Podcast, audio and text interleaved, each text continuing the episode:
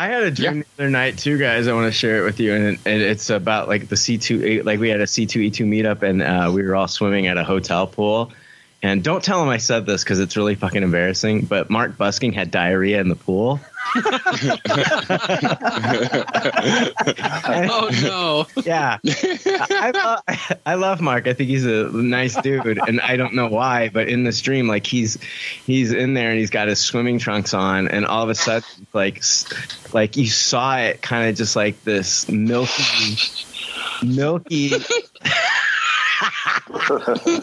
Now, were you underwater? And did you get the view from underwater, or was that from No, above? it was what's above water, but it it just like it was just like you know it was like a like it was a dream, so it just I could see it perfectly. Like the water was like still or whatever, and so like it was just like this milky kind of like I don't know. It looked like like some kind of like coffee creamer, but with like a caramel color to it, and it was. And it just started to slowly seep out of his like swimming trunks. And it Was he embarrassed or did he claim it? no, it was one of those things where it's like um, he didn't realize it was happening, Even better. and I'm in this dream. I'm the only one that notices that it's going on, and I'm just like, holy shit! I'm just waiting for like I'm not going to be the first one to say something. Like I'm waiting for anyone else to like point it out or for Mark to notice. so, Now, who was there a person that, like in your dream, that was the first to point it out? Was it like I'm just gonna throw out? Was it June, for example? Was June Oh, like, oh my I- god, there's shit in the yeah. pool? no, the dream didn't go that far. It wasn't. It wasn't logical. The dream. Yeah, it, it wasn't logical. Like it was literally like, hey, we're hanging out, we're swimming at like the Marriott or whatever the fuck, and then like Mark fucking you know shits in the pool. T- has a it's like a diarrhea leak, and it was like there was like no um there was no pieces. It was just liquid. It was just like straight liquid. Mm, I've been there. Yeah. It was like the, the aquatic version of Pigpen from fucking Charlie Brown. It was, it was like if James Cameron, if James Cameron like refilmed The Abyss just with like A poopy, a poopy Mark water Oh, boy. and shit in a pool. That's basically what we saw. Yeah, it forms like a little shit face, like the alien in the movie. and then the lady sticks her finger in the poopy. Yeah. Three hours later. I'm just wondering which one of you is going to be the first person to tell Mark Busking that I dreamt about him shitting in a pool. I would never. I, I don't even know how to broach that. Yeah, no kidding. Right? You know, I was um, hoping that would become a Patreon episode. that I can invite him on and tell him about the dream. Maybe that would be fascinating if you do a Patreon where he comes on and you just play that recording and see his reaction to it. I actually thought Brian was just going to be like, ah, fuck it, and just make it like the intro of this episode. Jake, Jake, is that is that is is that is that not tasteful? It, like the is human that brain is a magical thing, though. Just how poor Mark got picked in your mind to be the victim of that dream. You know, like, what I'm did you- trying to put myself in Mark's shoes. Mark? Would I be upset or not? He No. really is a sweetheart, and of all the people on earth, he's the one who shits in the pool in your dream. I think he, I think he would think it was funny. I think he probably would but too. should I assume that? He'd, Yeah, he'd yeah. probably and laugh again, and how then, do you get and that then clearance? He'd Because probably like, laugh and then set up a people to kill list with Brian at the top of it after. yeah, it's like Rob now. Now Rob Forrest is making a meme of like it's like it's like Mark in a pool with a brown cloud around him. Yeah, you're making the abyss creature out of out of Mark's brown powder.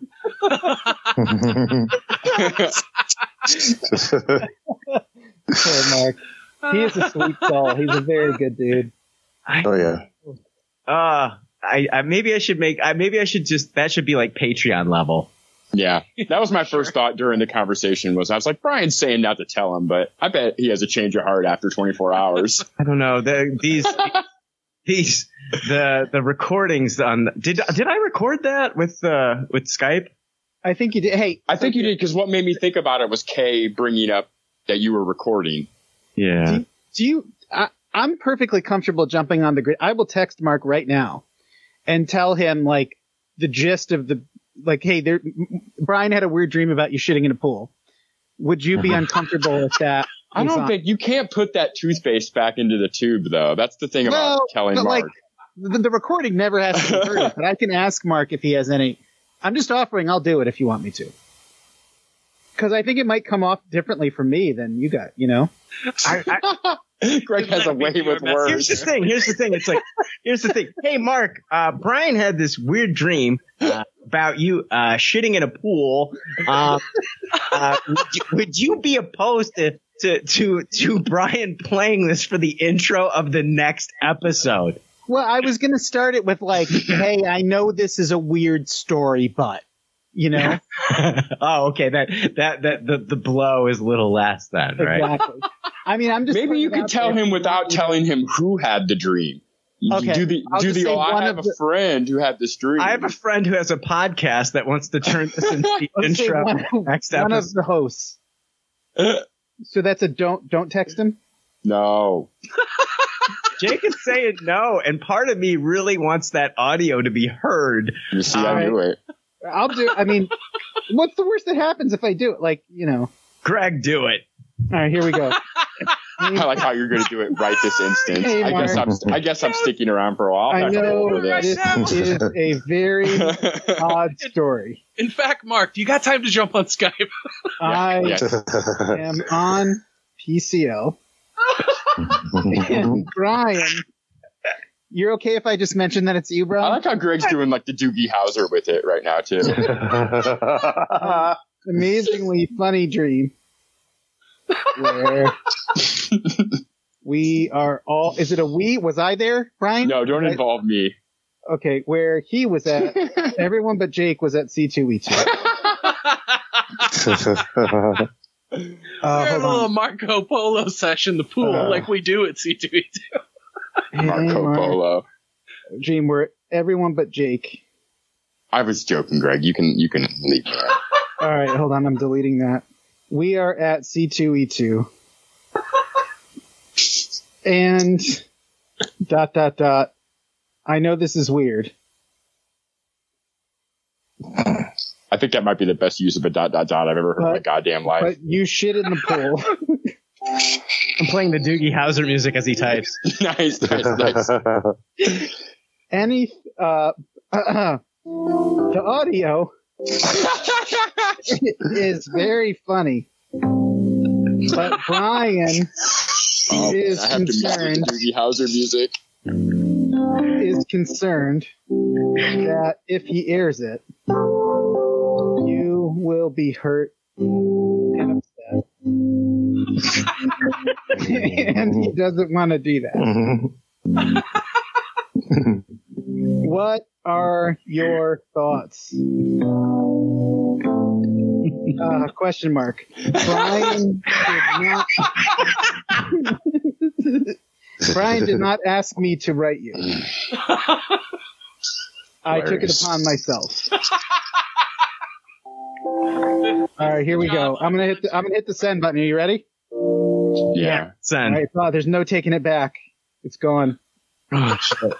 You know I'm playing this too, right? If we get the thumbs up, I'm playing this too.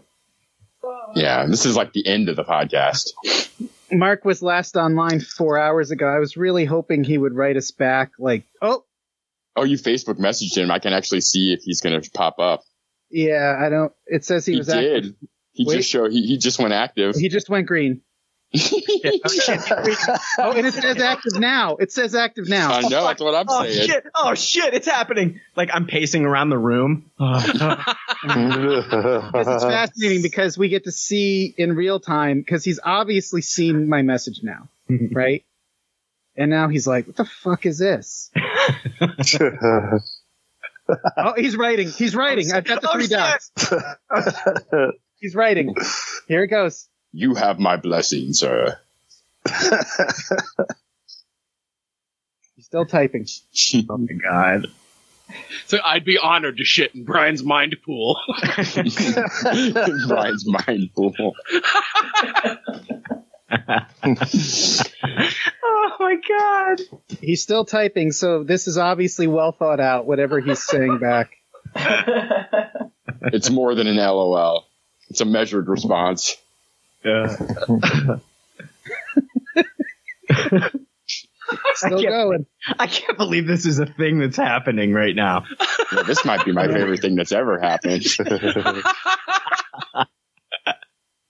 so interactive. I just love that he got active immediately after I read. I know, I know. He said Aaron. He said the whole Aaron. laugh Aaron. the whole laugh of, don't tell Mark this, it's too much. Green light. Got the green light. There we go. What, got what the was, what was. Mark's exact words? Let Guys, her rip. He Guys, said, I want us Let to her rip. listen. I want us to cheer and act like and, and give a sigh of relief, like we just like saved the crew of the Apollo 13. You know, like that's the- Woo! we did it. it's like when the Mars orbiter landed. yeah. Yeah, he said he he put the crying emoji. That's amazing. Air it. I love Mark. I love this guy. I love that he says air it like it's an old old radio show and he's like Yeah. Roll the tape. yeah. Put Well, it on on that the front cheerful page. celebration note, I'm actually going to have to go to work. I am Oh, uh, at least two hours late now. Okay, thank you so much. Look out for the movie with really bad special effects, and you'll know why. Mhm. I'm right now, so. You had- just tell work that you had diarrhea. Episode 462. There's already like 7 million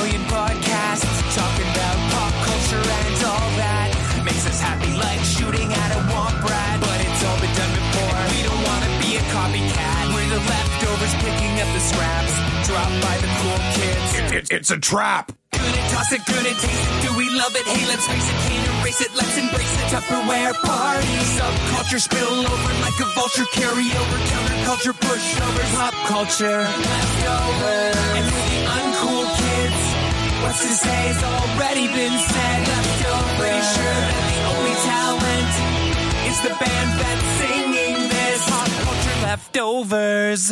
Hi, it's Nick Swartzen, and welcome to Pop Culture Leftovers. Hey, welcome to Pop Culture Leftovers, the only podcast that sounds even better the second day after it's been uploaded. I'm Brian, I'm Joe, and, and, we're, the leftovers. And Joe, What do you got? I like the cut of your jib, sir. That's always been one of my favorite compliments. So Here's- thank you so much. Yeah, you know what? Oh, here's the thing with uh, the whole uh, jib cutting. we say it, not so much the kids. You know, the kids. I don't know what they're saying these days. You know, years ago they were on fleek. I don't know what the fuck they're doing now. I have no idea what they're doing. they got done Stuff lit or like straight Yeah. fire now, something like that. Straight fire, lit. You know, they're twerking. They're on fire. You know, what kids do. You know, playing Fortnite or whatever the fuck. And then, uh, but uh, I don't even know if they know what. Uh, I like the cut of your jib. Uh, that saying, J- Joe, what the fuck is a jib? Uh, it's a it's a part of like a sail on like a sailboat. Uh, um, according to Google, uh, in the 17th century, the shape of the jib sail often identified a vessel's nationality and hence whether it was hostile or friendly. Did you know I was going to ask that? You knew this whole thing. It was going to be Brian's going to ask me what the fuck a jib is. It fe- really I- feels like you knew I was going there. I knew what a jib sail was. I knew it was part of a sailboat, but I googled it because I was like, I want to know more about what a jib sail is, and so I didn't know that it was uh, it was like an identifying mark on a ship's uh, nationality. Because if you think about it, way back then, it was like what you can see through your spyglass on the horizon, this dot that's rapidly growing and coming towards you. You need to know identifying features on that craft and know if it's going to be good or bad coming towards you. yeah, you took all the fun out of my jib shit. Sorry, I like history. I got super excited for a sec. Fuck. Why can't I get Jake back on here? He was kind of dumb, you know?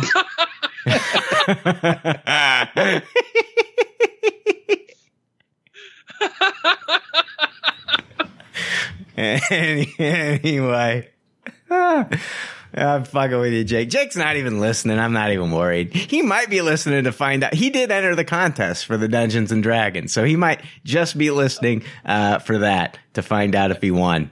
Excellent. Yeah. yeah so anyway, if Jake ends up winning, this thing is not rigged. I swear, I swear to God, it's not rigged. I part of me was like, I need to record myself clicking on these buttons to have the winners pull up just in case Jake wins, because like people are gonna think that I'm fucking rigging this thing for my buddy. And that is not the case. That is not the case. Shenanigans. Shenanigans. You know, fuck it. Whatever. Think what you want. If there's a scandal, there's a scandal. Christ. Fuck. anyway, kids these days they aren't saying that. They aren't saying I like the cut of your jib, are they, Joe? No, generally not. If they are, they're very hip. Could we modernize it? Could we like? Could we like modernize it? Make it a little bit more hip to the to the kids? Could we be like like uh nice jib cut, yo, or something like? I don't know. Like what? do- What do we? What do we? You're jibbing it up, buddy. Jibbing it up, I like that. Cut that jib. that is that cool? Cut that jib. Yeah. Well, it's like, yeah, I mean, you they're, they're gonna do something with jib, right? They'll probably make it dirty. Cardi B will probably talk about shoving one up in her coochie or something. Is she the one that did that wet ass pussy song? Is that her? what was that? Was that? I think it was Cardi B and and Meg the Stallion. It is. Is- Meg the okay. Stallion. Yeah, I've never even heard the song. I know it's out Oh, there. really? No, I don't. I don't care. Like, uh, like when shit like that comes out and it's all trendy and shit, and everybody's like fucking like, you know, it makes me not want to listen. It makes me not Oh, want to be in the conversation. They used this really great sample to like build the beat from it, and it like just takes me back to my days in college when I used to listen to Ghetto House. And, and like go see DJs in Iowa City and stuff. And so right away, the first time I heard that song, I was like, "Oh, the beat to this is sick." Oh God, I need a new co-host. I, I get answers to jib questions. I, you know, you're listening to wet ass pussy beats. Man, I don't know what's going on anymore. I'm the, no. The problem is I'm old, Joe. That's the problem. That's the problem. I'm getting older. I'm I'm right older. there with you. Like I listen to new music on the radio, and I'm like, I don't like this shit. I don't understand it, and it makes me feel old. It's it's funny. I'm talking- and then I go back and listen Yeah. to like my '90s playlist or, you know, something like that. Yeah, I'm like, oh, I'm really loving that new Soundgarden, and it came out in the '90s, dude. It's like that's that's where I'm stuck. Anyway, dude, I was just listening to Spoon Man in the car over the weekend. ah, Spoon Man, yeah, man. Uh, what's that one song? That "Keep It Off My Wave." What the fuck's that song? Is that what he says? Yeah, Yeah, that song kicks ass too. yeah, dude. Soundgarden was fucking great. Yeah, Chris they were. Cornell, rest in peace. That's he tragic. wasn't singing about pussies being wet. He just made them wet, Joe. That is true. That is true, right? It's my kind of guy right there. Anyway, we're not alone. we're not alone. we got from the uh, from the band Volk. We've got Chris Lowe back on the podcast. Welcome, Chris. Hello, everyone. Yes, I'm from Volk, bringing you the best new rock of 30 years ago. Yeah, Spoon Man. Spoon Man. Yeah, come together with your plan. Yeah, isn't that song about like heroin or something? I think aren't, aren't they all? Hopefully. I thought it was about a guy in Seattle that played spoons, but maybe mm. maybe I was just being very literal with the video. yeah, Yeah. that as well. Well, The cool thing Volk about is him. new mu- Volk is new music I like though. You guys are fucking awesome. Oh, thank you. But we're we're trying to go retro and just go back to the 80s. So Nice. Well, keep doing what you're doing, dude. I Yeah. love that fucking that new video that you released a little while back with the uh, fed animals. I play Yeah. that for everybody. Ah, thanks, man. Appreciate you. Appreciate you. I Yeah. was, I was telling my brother, I'm like, this is my friend Chris. He's like, how is it your friend? I'm like, he's my friend. I've talked to him. Fuck you. Oh, don't worry. Don't worry, man. So- Um, so- no, it's it's awesome. your brother doesn't think your podcast friends are real friends. Apparently. Yeah. I mean, I have family members who are never gonna give a rat's ass about my music stuff. So it's just something you kind of come to accept. Yeah. But but I have the leftover army, and they make me feel, you know, good about myself and poor life decisions and low bank account numbers and things like that. Oh man, I, I, I, Chris, I, I like the cut of your jib, sir. Thank you, thank you. I didn't know what that meant. It's a nice had no clue. jib. I know. I should have asked you. I'm- I got I fucking know. I'm a geriatric millennial, so fucking Joe over there acting like he's Ken Jennings over on Jeopardy and shit. yeah. I learned. Rec- I think the the big insult for Gen Z is, "I hope you step on a Lego." I think that's supposed to be really insulting for them. I like that. Yeah, okay. it is true. I hate sitting on standing uh, or stepping on a Lego. Yeah, when I was a kid and they were around, but I'm a I'm a I'm a grown ass fucking man. You're a manly man. I'm a man. You're a man's man. Man, I'm not a man. I'm not a man's man. You're a manly man. I I just I look up I look up to manly men. I admire manly men. I'm not one of them. You know, I wish I could be. Brian goes camping. He doesn't even pack shirts. It's just a bunch of ripped up jeans and a hatchet. So he can go around the woods like a manly man. I don't go camping. Uh, fuck, fuck camping. Don't Fuck, destroy the illusion. yeah, fuck bugs and shit, snakes and shit. Hey man, the more you learn about John Wayne, you learn he was not a manly man. So it's all right. It was all just it was all just theater. Yeah. I'm a huge puss. Moving on. Let's see here. what do we got? Ah, we got to go over some contest winners uh, for uh, the last uh, few contests. And I got a new contest we're going to go over here in a moment. But uh, let's go over the winners for. Uh, what is this? 80 for Brady? Yeah, we're doing 80 for Brady. I got uh, got five uh, 80 for Brady Blu-ray copies going to be given out here. Joe, can you write these down for me? Yep, I got you. Awesome. Here we go. Winner number one, Adam Cornett. Number two, Jeremy Hill. Number three, Monica Garola. It's not a contest if Monica's not winning something. Yeah, no shit. Number four, Larry Mayday.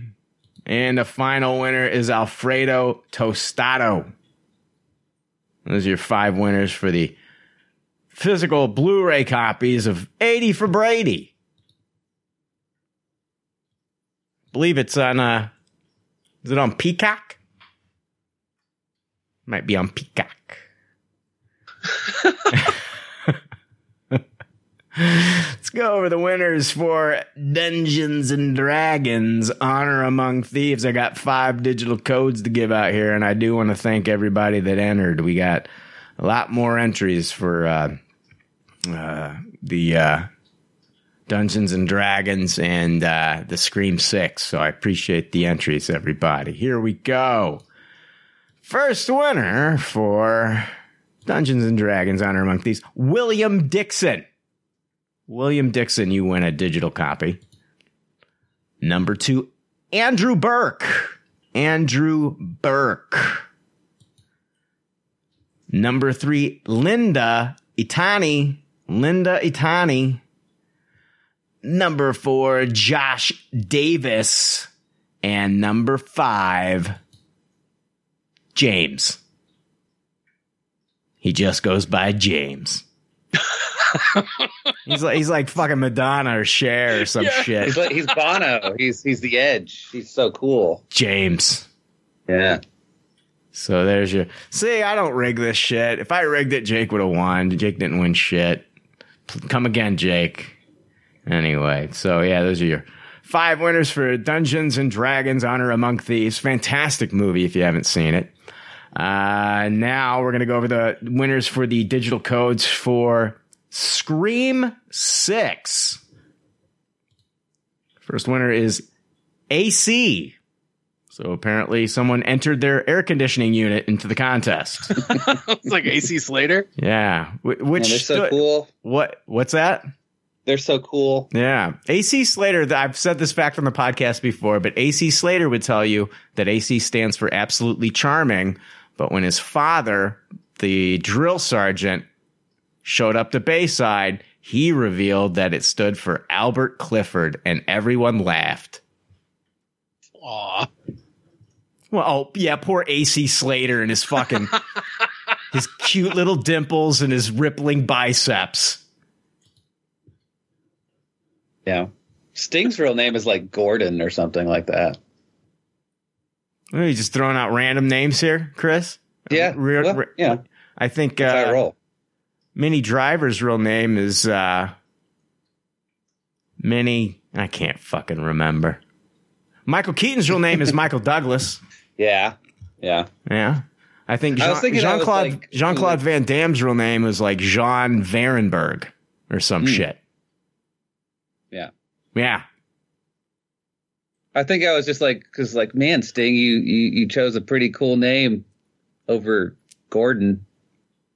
Was to give yourself that name? Yeah, I mean, what woman wants to like in the throes of passion, like belt out, "Oh, Gordon." Give it to me, Gordy. Plow me, Gordon. Plow me, Gordon. Fill me up, Gordon. Watch me, Gordon. Watch me. Ah, spank that ass, Gordon. Give me that message in a bottle. I want two fingers, Gordon. Three fingers now, Gordon. that was hot. Uh, how many? Uh, this episode's terrible. All right, so I'm still laughing at Chris saying, "Watch me, Gordon."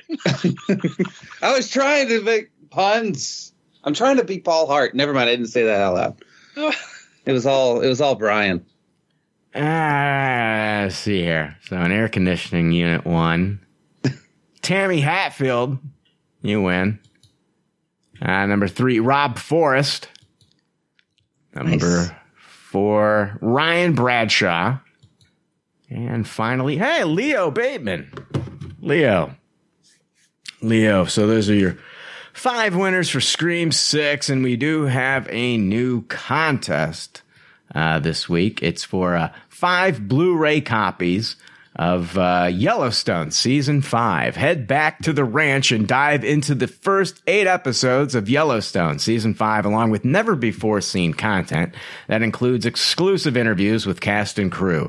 In these featurettes, we explore the fan favorite relationships of Rip and Beth and Kayce and Monica, an in depth look at the iconic music of Yellowstone, the process of bringing the Yellowstone world to life, and more. And you can own it on DVD and Blu ray on May 9th. You can also enter our contest for Yellowstone Season 5.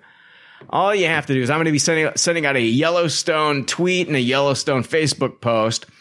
All you have to do is uh, retweet it or share it on Facebook, screenshot that you did, send me the screenshot to contest at popcultureleftovers.com with the title Yellowstone, and uh, you'll be entered to win one of five Blu ray copies of Yellowstone Season 5. So there you go. I, I know it's a good show. It's got a huge following. They've got multiple spin-offs. Taylor Sheridan, I think, is the guy behind all these. I think it's him. But man, it's uh, if you're a Yellowstone fan and you want uh, you want to own it at home, uh, this is your opportunity. Uh, so definitely enter the contest. He's an East Texan boy. There you go. There they are. It's really There spawned its are. whole universe of stuff. Would it be like the Yellow verse, the Yellowstone verse? Oh my god! I think it's called Uh, the Joe. Sheridan. I think you should go there right now. You would. I want- I want you back up and go to the Yellowstone verse. Pretty sure it's the Sheridan verse. Learn to ride a horse. Ah, boy, this is gonna be this is gonna be a long episode. Giddy up. Anyway, man, Joe, how long you been married? uh, since 2005. Wow. So what are we Congratulations. 18 years now? Yeah, yeah, it'll be 18 years in in September. Jesus. Chris, how long you been with uh with your with your lady? Five years. Five I hope I got that number right. Five years. Five years. Yeah. Well, our anniversary's tomorrow. Tomorrow. Well, happy anniversary. Thank Yeah. And, uh, Congrats. yeah. Is that a thing that men say to other men about their anniversary? Happy anniversary. Is that more of like, you know what I mean? Do men say that? Hey, we can. We can. Yeah. Yeah. Is it manly? you know, you know, ma- masculinity is a prison. You know, just just say what you want. It's a That's a safe a really space. good way to put it. No, it's Yeah. it's it's I don't I really I, I don't want to be viewed at, as a pussy, Chris. Uh, so I'm legitimately asking. It's it's okay to hug a kitten and cry at commercials. You can still be a man. It is, no, it is not. I, it is not, Joe. I'm telling you, man. It is not. You can't do that.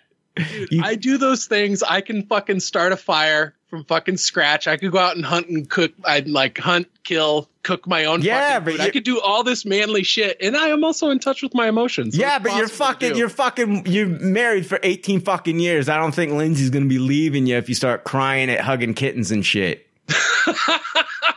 but you're seeing somebody for fucking two weeks and shit, and you start bawling like a fucking puss hole. I think she's gonna be like, I think she's gonna bail. I'm like explaining the plot line to Demon Slayer and crying. Uh, yeah, man. date. I'm sorry, dude. That's way too much, way too fucking early. Like you, if you're gonna put, a beautiful story. yeah, but if you're gonna puss out, you need to wait a few years, man. You can, you need to lock that shit down. That is a good point. And and you know what? Is that the guy's fault that, that he's being judged for being emotional on that point? Because it's like, what do you want?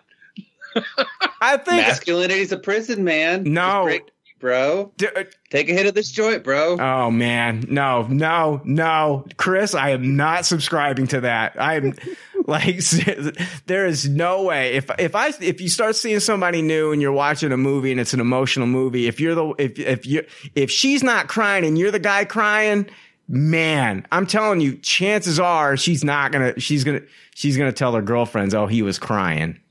But he, he didn't want it to work out anyways. You know, I, I knew Colleen was the one because she brought me. Our second date was was Star Wars: The Last Jedi, and she brought me spaghetti to the viewing. I was like, damn, this girl rules.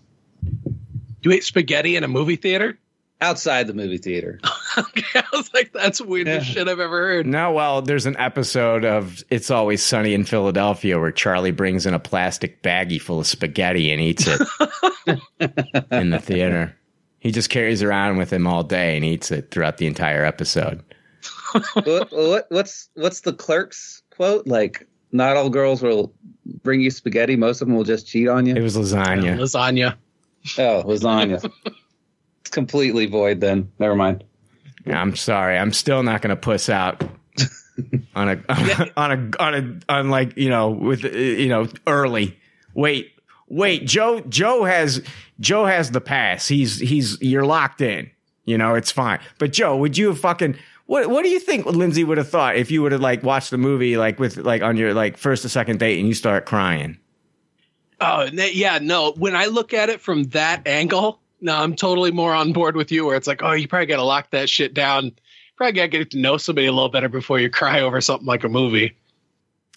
I mean, granted, you probably shouldn't be like just going out dating quite yet. You probably should be like, you know, finding out more about yourself and stuff like that if that's the first thing you're going to do. But I think of it, I mean, like, hey, here's my big stack of Marvel comic books that I've collected, and, you know, I, I, I play really goofy songs and things like that and make no money. I feel like that's the least of my worries if I start crying. No, I think commercial. I think well, you know, I think like yeah, if like if if I can let like if I can like you know let somebody know like okay, I'm into this shit and they're cool with that, that's fine. But just like fucking like you know crying at a movie on like it, it's a turn off. It's a turn off. How big is the cry? Like, is it just a tear on the eyes? Like, is it like hardcore sobbing? I think anything. I think even just misting up a little bit. I think anything. They, you know, they, like seriously, I think like I think in their brain they're thinking, I'm gonna let this guy fuck me. come here, crybaby. Come here, give me that hard dick, you crybaby. Like, come on. But then maybe they're into the crying during sex. Some women just want a fucking man with a hard dick, Chris. It's true. It's true. they don't want a flaccid crybaby. so you know, I so for a while, what I'm gonna do is that I'm gonna I'm gonna sell them on that's what you're getting. You're getting you're getting a hard dick masculine man. Next thing you know, fucking five years later, we're watching The Notebook, and I'm bawling like a bitch.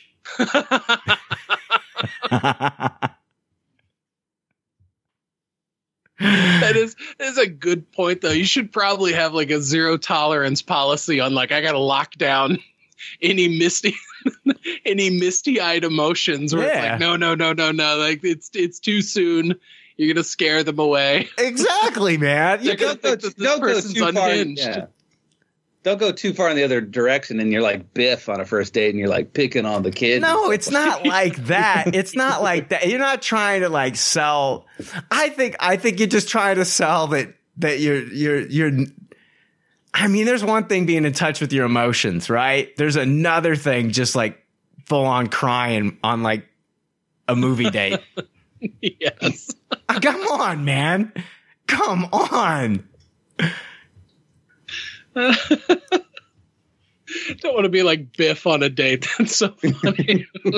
just like picking on kids. I just Pull your own imagining- chair out. I'm imagining Brian on a date at a movie theater. That's He's not like- no. He's like Allie in The Outsiders, and he's like picking on kids. I'm not tapping on somebody's head saying McFly or any of that bullshit. Come on. Calling her a butthead. You're taking it to the other extreme. I'm I just know, saying, yeah. don't fucking cry the first fucking like few months that you're seeing somebody. Don't let them see that side of you yet. Don't let them. Don't let them see that yet. Uh uh No way. Uh uh Ain't for me. I, I think that's fair. yeah.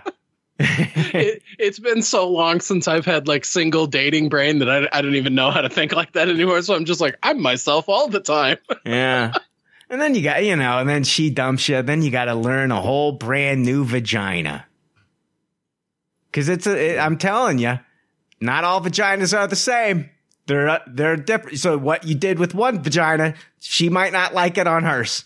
Now you gotta, you gotta learn a whole brand new vagina. I feel like learning new vaginas is like every time Daniel LaRusso had to fight a new opponent. Like he couldn't go back in there with the same crane kick bullshit that he was using on, you know, Johnny.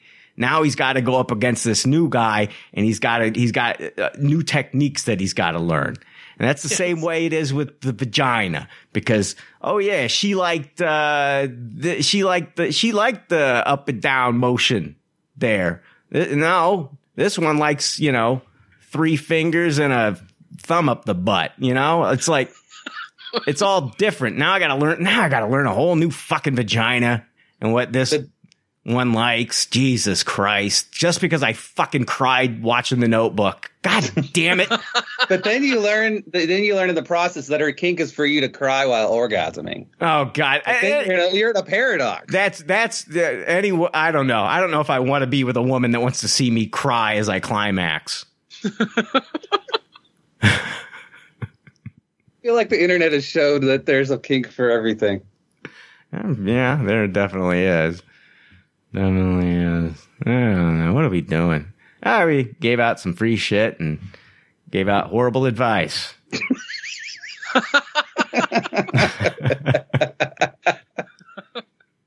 is the best episode yet. It's not. It's not. I kind of want to put this one to bed. anyway, let's see here. You guys ready to jump into good pop, bad pop? Do it. Yeah. It's time for more leftover reviews with Good Pop, Bad Pop. Good pop, bad pop is where we talk about the things in the previous weekend or weeks that we either watched or read. Sometimes we rate these things, and if this is your first time listening, we'd like you to be familiar with our rating system. The rating system is simple. If the leftovers don't like something, they toss it. If they do like something, they suggest you taste it. And if it's brilliant, it gets a Tupperware rating. If all the leftovers love it, then it gets the pinnacle of success, a Tupperware party. All right. First thing, uh, this is one of those movies. Chris, I didn't have this on the list for you. It was just something that me and Joe kind of saw separately. Uh, Sisu. I don't know if you saw it or not. Me? Yeah, I, I didn't. Oh, know no, no, never heard of it. Saw it on your own. Uh, Sisu. Uh, during the last days of World War II, a solitary prospector crosses paths with Nazis on a scorched earth retreat in northern Finland. When the soldiers decide to steal his gold, they quickly discovered they just tangled with no ordinary miner. It's a historical action film written and directed by Jalmari Helander, set in Finnish Lapland during World War II. Uh, the film follows, uh, yeah, a gold prospector, and uh, he finds a uh, fuck ton of gold, and uh, Nazis come across him and uh, discover that he's got the gold and threaten him. And uh, yeah, it's it's from the producers of John Wick, so you can kind of guess where this movie's going. It's basically this one man who's almost like a John Wick character set in this World War II setting, going around and just violently killing Nazis throughout the entire movie. Uh, it stars uh, Jorma, Tommila, Aksel Hennie, Jack Doolan, and Mimosa Willamo. And uh, Joe, what did you think of Sisu? Okay, I saw the trailer for this in front of John Wick, and the first trailer was the Red Band trailer, and it blew me away. I mean, talk about a great Red Band trailer for a movie.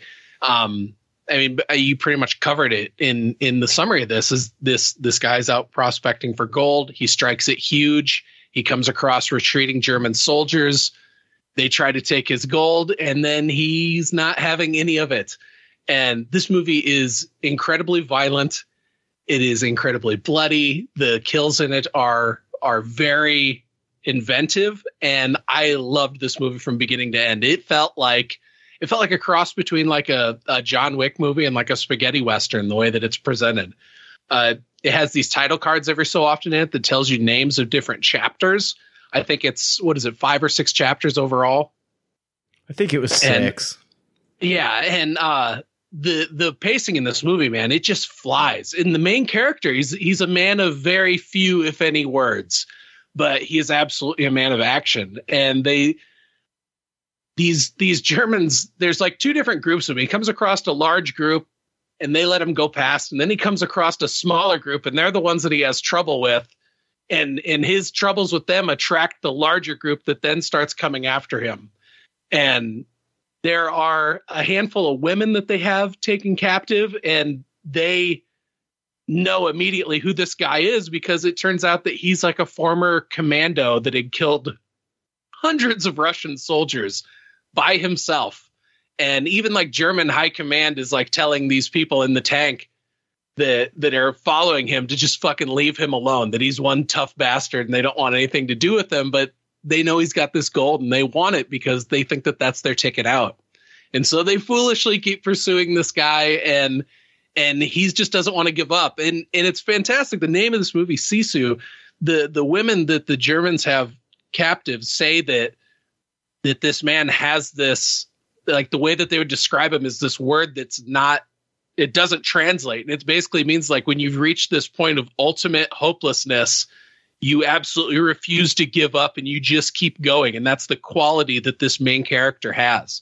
Um, I've seen some criticisms of this online with people being like, "Oh, it's not realistic enough. Like this guy would just do this and, and actually," be, and it's like, get the fuck out of here. Who goes to see a movie like this and complains about realism? Like, I fucking loved this movie. I can't wait to buy it. It's something I'm gonna watch again and again, just like I do the John Wick movies because it's it's it's fantastic. Not only has it got really really great action in it, but it's also got a really compelling story. And the main character is just so cool and inspiring to watch.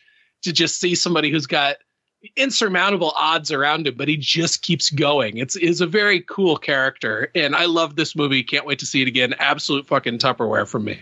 Okay, yeah. Um, I, I I enjoyed the movie quite a bit. Uh, from the trailers, I thought it was actually going to be a little bit more crazy and over the top. You said like some people had problems with uh, the lack of realism. Like I wanted more insane shit in this movie.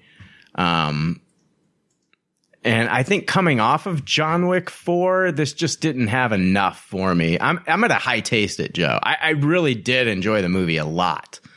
Um, and, uh, get, gets pretty gory at parts and he's got a dog that follows him. And I was like worried for the dog. And I, I, I think I would watch this again. But um, it's I didn't love it as much as you. I wish that there was a lot more just insane action and and and a lot and a lot more kills. I would have liked to see him just wipe out even more Nazis, but um, I liked it quite a bit though. I, I thought it was a lot of fun, and he did not talk until the very end of the movie, and yes, throughout the entire movie, he's, he goes speechless, and he does say something at the very end, and like it's the perfect thing to say. It was so it was funny.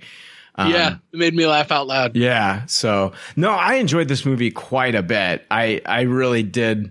I did like it. It just I wish, dude, they could have gone even. They could have ramped it up even more and made it even more crazy because that that's what I got from the trailer, and I guess the movie just didn't live up to like what I had in my head as far as like how crazy it was gonna get. Dude, that shit that goes on when he's underwater though was fucking wild. I've never seen nothing like that in Yeah. a movie or a, a scene where people are fighting underwater. And what he does to stay under longer is it blew my that was fucking cool. It was almost like he was like. There's moments where he's like Jaws, because you Yes. would you would just see you know blood rise up from the top, like you yeah, know. you see another soldier go in Yeah. to like try and get him, and all you see is just bloody bubbles come up, and it's Yeah. like, oh shit. Yeah.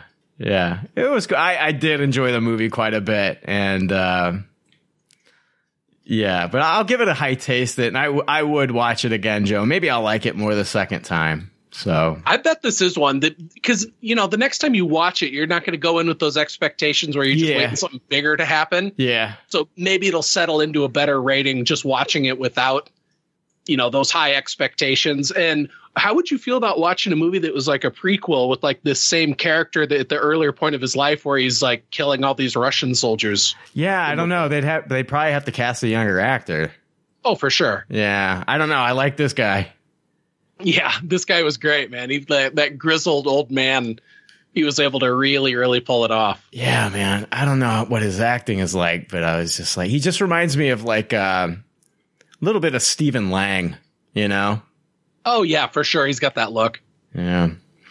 Uh, I went and saw. Uh, this is one that I didn't put on the list for you guys. I, I it was the last week of it being in the theater, and I I've really been enjoying Guy Ritchie movies as of late. I loved Wrath of Man, and I loved Operation Fortune, and uh, he had a new movie come out with uh, Jake Gyllenhaal called uh, it's it's called Guy Ritchie's The Covenant, and uh, it's an action thriller film co-written, produced, and directed by Guy Ritchie, and it stars Jake Gyllenhaal and Dar Salim. And it follows a former U.S. Special Operations Sergeant and Afghanistan war veteran John Kinley, who returns to uh, to the country to rescue the interpreter who once saved his life from the Taliban. And uh, so, yeah, Jake Gyllenhaal is playing John Kinley. And this actor, Dar Salim, is playing his interpreter in this movie, Ahmed. And um, yeah, I got to see this one. Uh, there was only another per, only one other person in the theater. And my God, this is it's based on a true story. You get to see like photos of the the real guys at the end of the movie. Based on a true story. Just an incredible fucking story, man. Incredible. Um, how John Kinley's been over there for a while, and him and his men have a really close bond. Their last interpreter was killed in an attack, and um, they get this new interpreter. And Ahmed is really he's an interpreter, but he also like he can kind of tell when when he's talking to somebody if they're lying or not, if they're bullshitting him or not. And uh, they basically are promised that if they interpret for the for the U.S. Army that uh, they'll get visas uh, and be able to live in America after the war's over, after they're sent back. Because, I mean, they're viewed by the Taliban as traitors for being interpreters for the U.S. military, and they really don't have a place there after it's all over. Um, so they're all doing this to get their family, them and their families out of the country. And so they bring on this new interpreter and, uh, they're told about this. They're, they're trying to find where the Taliban are making weapons and bombs and they, they, they hear about this one area. And so Jake Gyllenhaal believes, uh, that, uh, they got to go this one route because he's being told by one of the soldiers go this one route and Ahmed is saying I think it's an ambush. I think the guy who's giving you this information who's also uh, from Afghanistan he's like I think this is an ambush. Jake Gyllenhaal sends out drones and finds out that yes it's an ambush and I mean starts to trust Ahmed a little bit more but still I mean it's a rocky relationship at first. Anyway, they do find the place where they're making bombs and they are ambushed by the Taliban and um, all of his men are killed except for him and the interpreter and he gets shot up pretty bad and the interpreter keeps him alive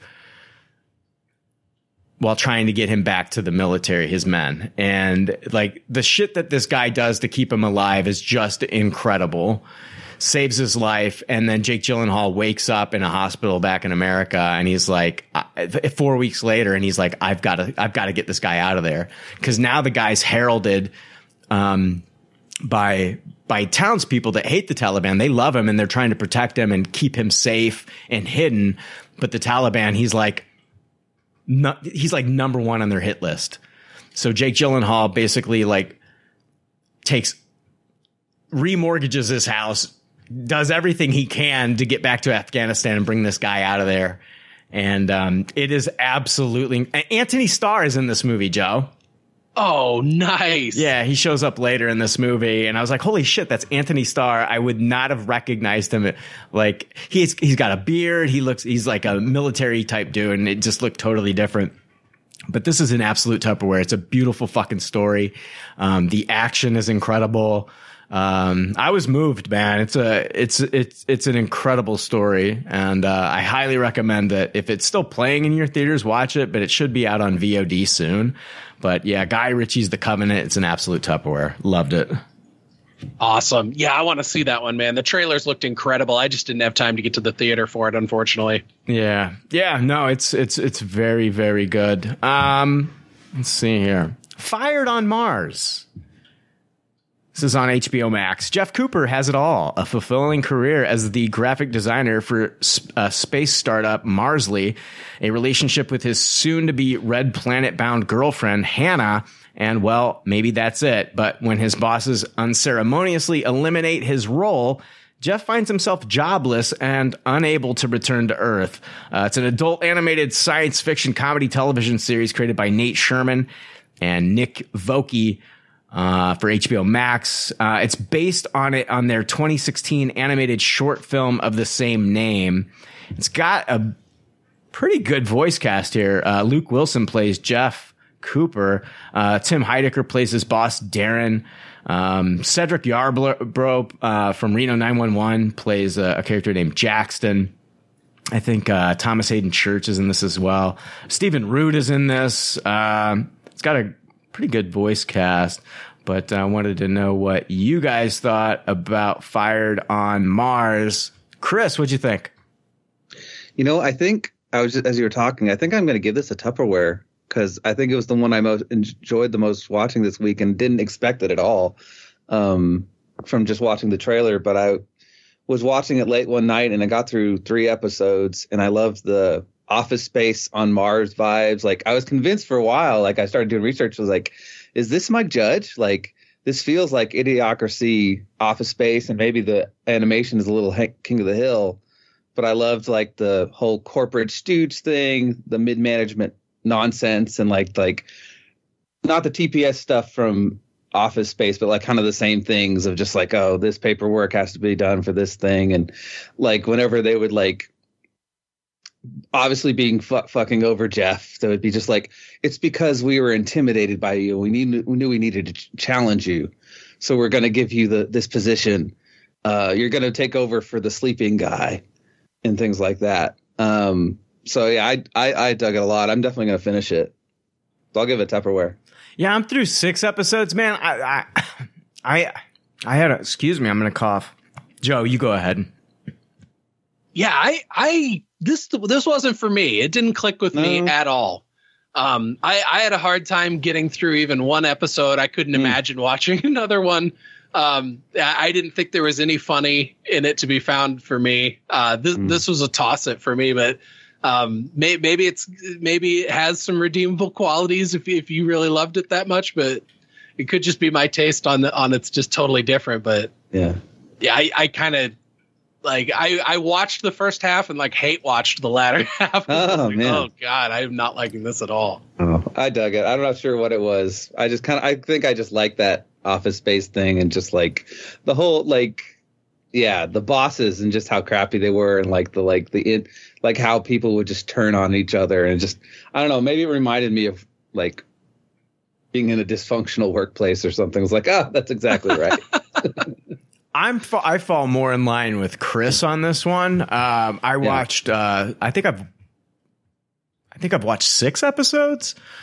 Mm-hmm. Um, the the first three episodes were kind of like really hard to watch because like it was so hard watching this guy like just fucking get shit on every time. Everyone's shitting on him. Like, Yeah. his, you know, his coworkers basically snub him after he gets fired. He's wanting to, you know, still be a part of the like.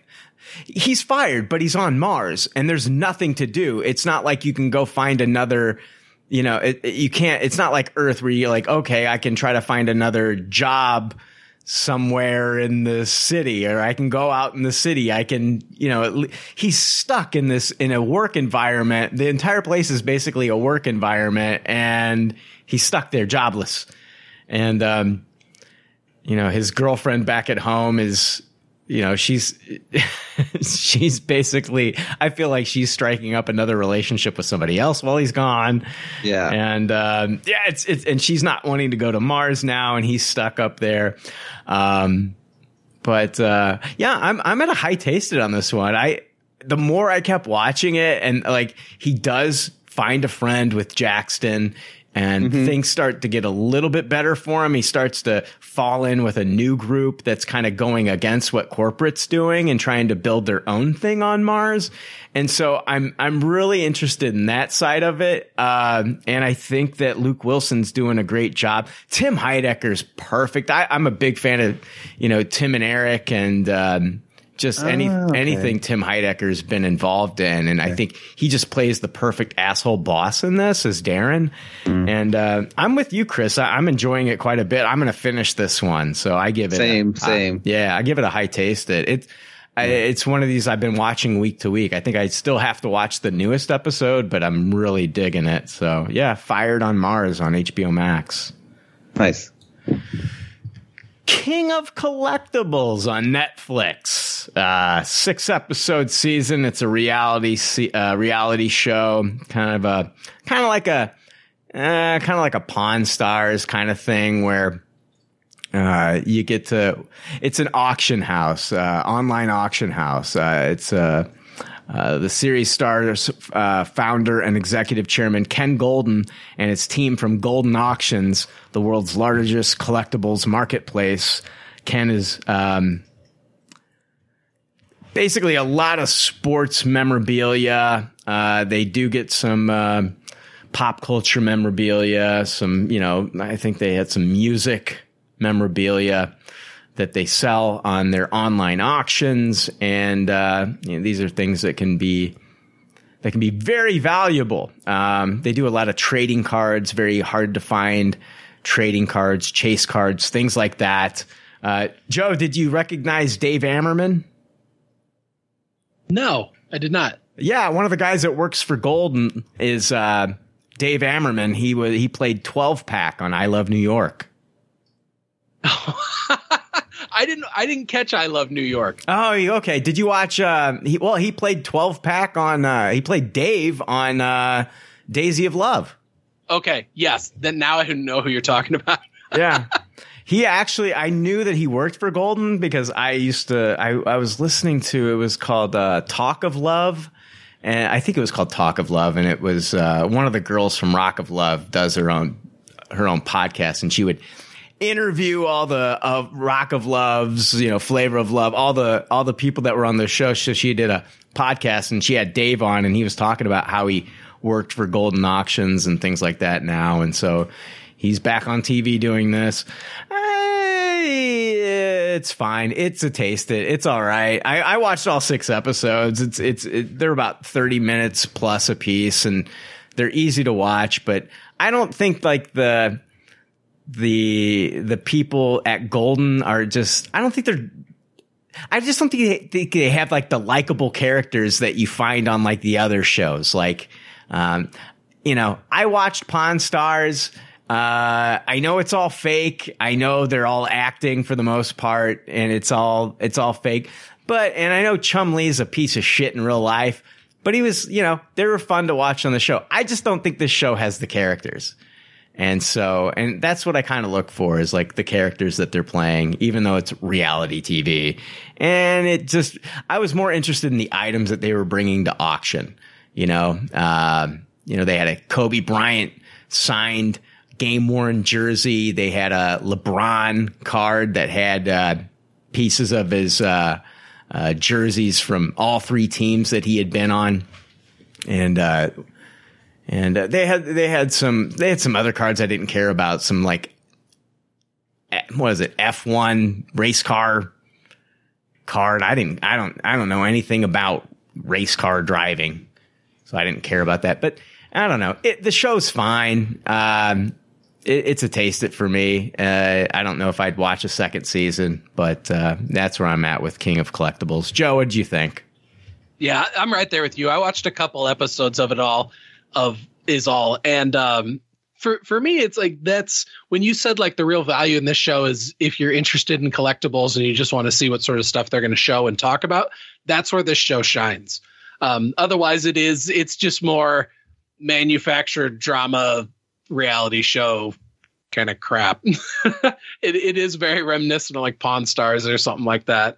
Um, it, it's I think that this is a great sort of show that you can put on in the background when you're like cleaning the house or or you know folding laundry or something like that. It's good chore television because you don't really have to pay that close of attention to it, and the times that you do, you might learn a fun fact about a collectible.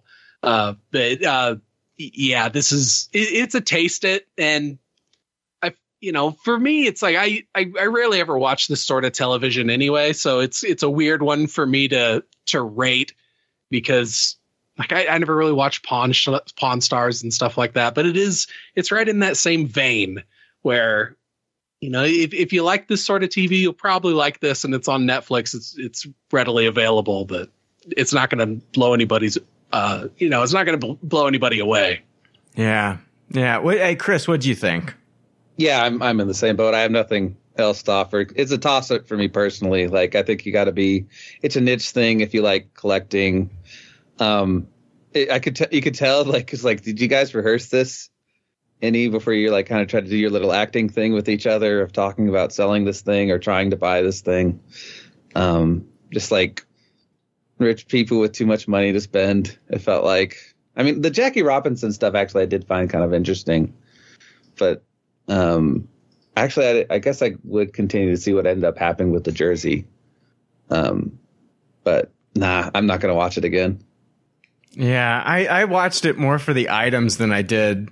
Yeah. A, a show like this, honestly, like I know it's all fabricated. I know that they know if they have a deal in place. I know that they they don't know what the actual auction's going to go for. I'm sure, but there's a lot of things like they know if somebody's going to go with Goldin auctions. There's no doubt. They're mm-hmm. trying to create like drama. And I get that. And I'm fine with it. I, I'm mostly there. Like when I watched Pawn Stars, I was there for the history lesson on what these people were bringing in. Mm-hmm. Yeah, And- that, that's where those shows shine for sure. Yeah. But mm. you, I mean, if you're going to have a show like that, you also need to have interesting characters. Like Yeah. the people that are running the place. And Ken Goldin just, I wasn't really, I wasn't really connecting with him. I wasn't connecting with his, you know, silver spoon fed daughter. Um, Jump on another jet airline, buddy. you know yeah I, I just wasn't really connecting with the characters in this one so you know i've You know, never I, I eye rolled pretty hard when he's like, I'm gonna jump on my private jet and go open a bunch of packs of baseball or basketball cards, and I was like, oh, With Drake. really? Yeah. Just conveniently, the Jordan card is at the end. yeah and then well he he fucking he went out and uh, opened a bunch of pokemon cards with jake paul and uh like okay all right so i guess you know whatever I'd love to hear him Yeah. talk about Pokemon cards. That'd be hilarious, though. Uh, he just cares about the values. They were just looking for like Yeah. this one speci- specific Yeah. Charizard card, and It seems like with those kind of shows, you got to have somebody who's charismatic, or you got to have like train wrecks, like what's that, 90 Day Fiance, or Yeah. something like that. like, Yeah.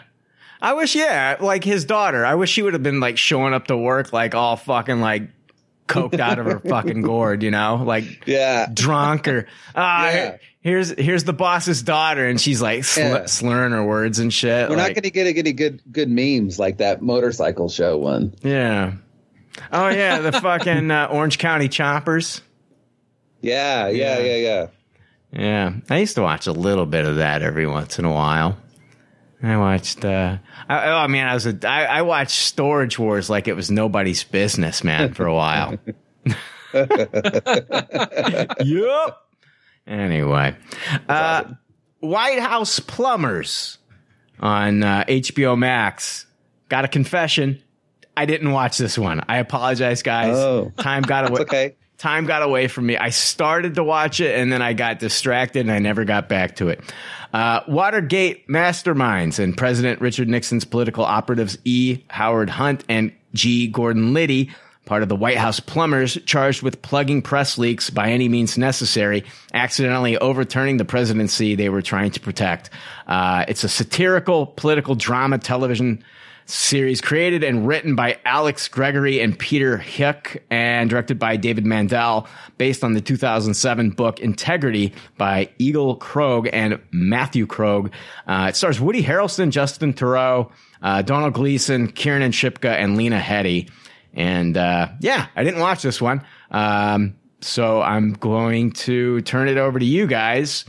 And you can tell me what you thought of White House Plumbers and if I should be watching it. Joe, what'd you think?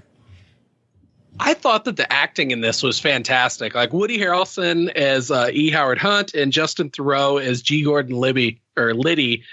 They just play this oddball like couple that that are thrown together. That they didn't want to work together. One's ex CIA, the other's ex FBI, but they both just want to rise up in the ranks and and be recognized. Um, Woody Harrelson's character of E. Howard Hunt had had previously been he'd been in the CIA and he was in charge of like the Bay of Pigs that that went horrendously. And so he got booted out of the CIA and so he's feeling like this is his chance to get back in.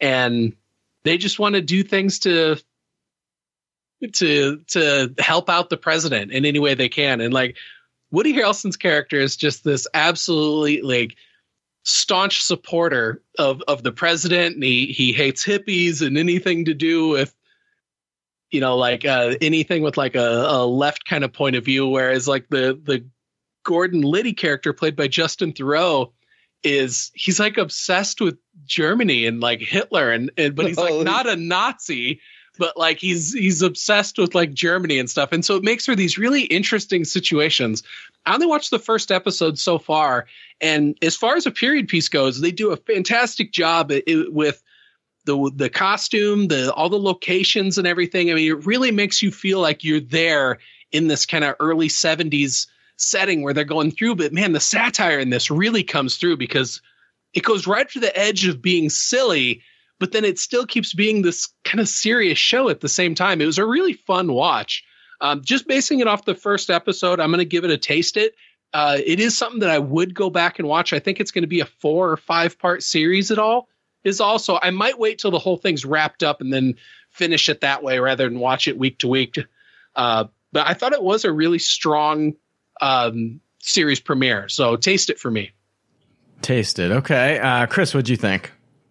Yeah, I'm gonna go with low tasted. I feel bad that I only lost. I only watched the first episode too, and I don't know if it was late at night, so I don't feel like I gave it justice. Of like because it is like there's a lot of information and stuff like that, and it's historical drama and things like that. So it's like something you got to give good attention to. But um, as far as like political satires, like I'm, I mean, I love the one uh, Stalin that came a couple years back, and I've kind of going for that. And it should be a right up my alley. Like one of my favorite podcasts is uh, uh, after PCL, of course, uh, behind the bastards, where he just will go into these things of like really these huge, you know, global political um, shockwaves. Things will happen because of just sheer and utter stupidity, like Oliver North and Nine Iran Contra and the Dulles brothers and CIA and stuff like that.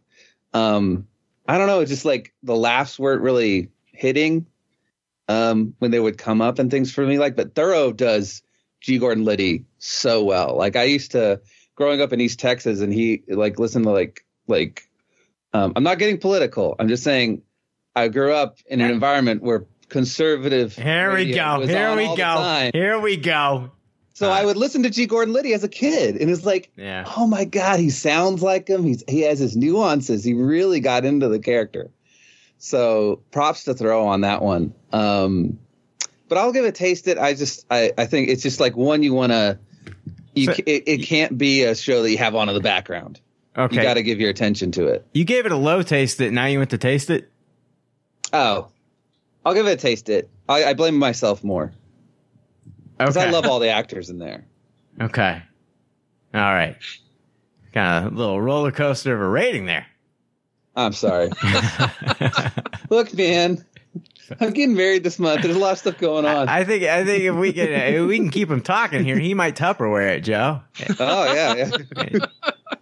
dude. Seriously, as a former teacher, and Paul, Paul Hart might know this very well.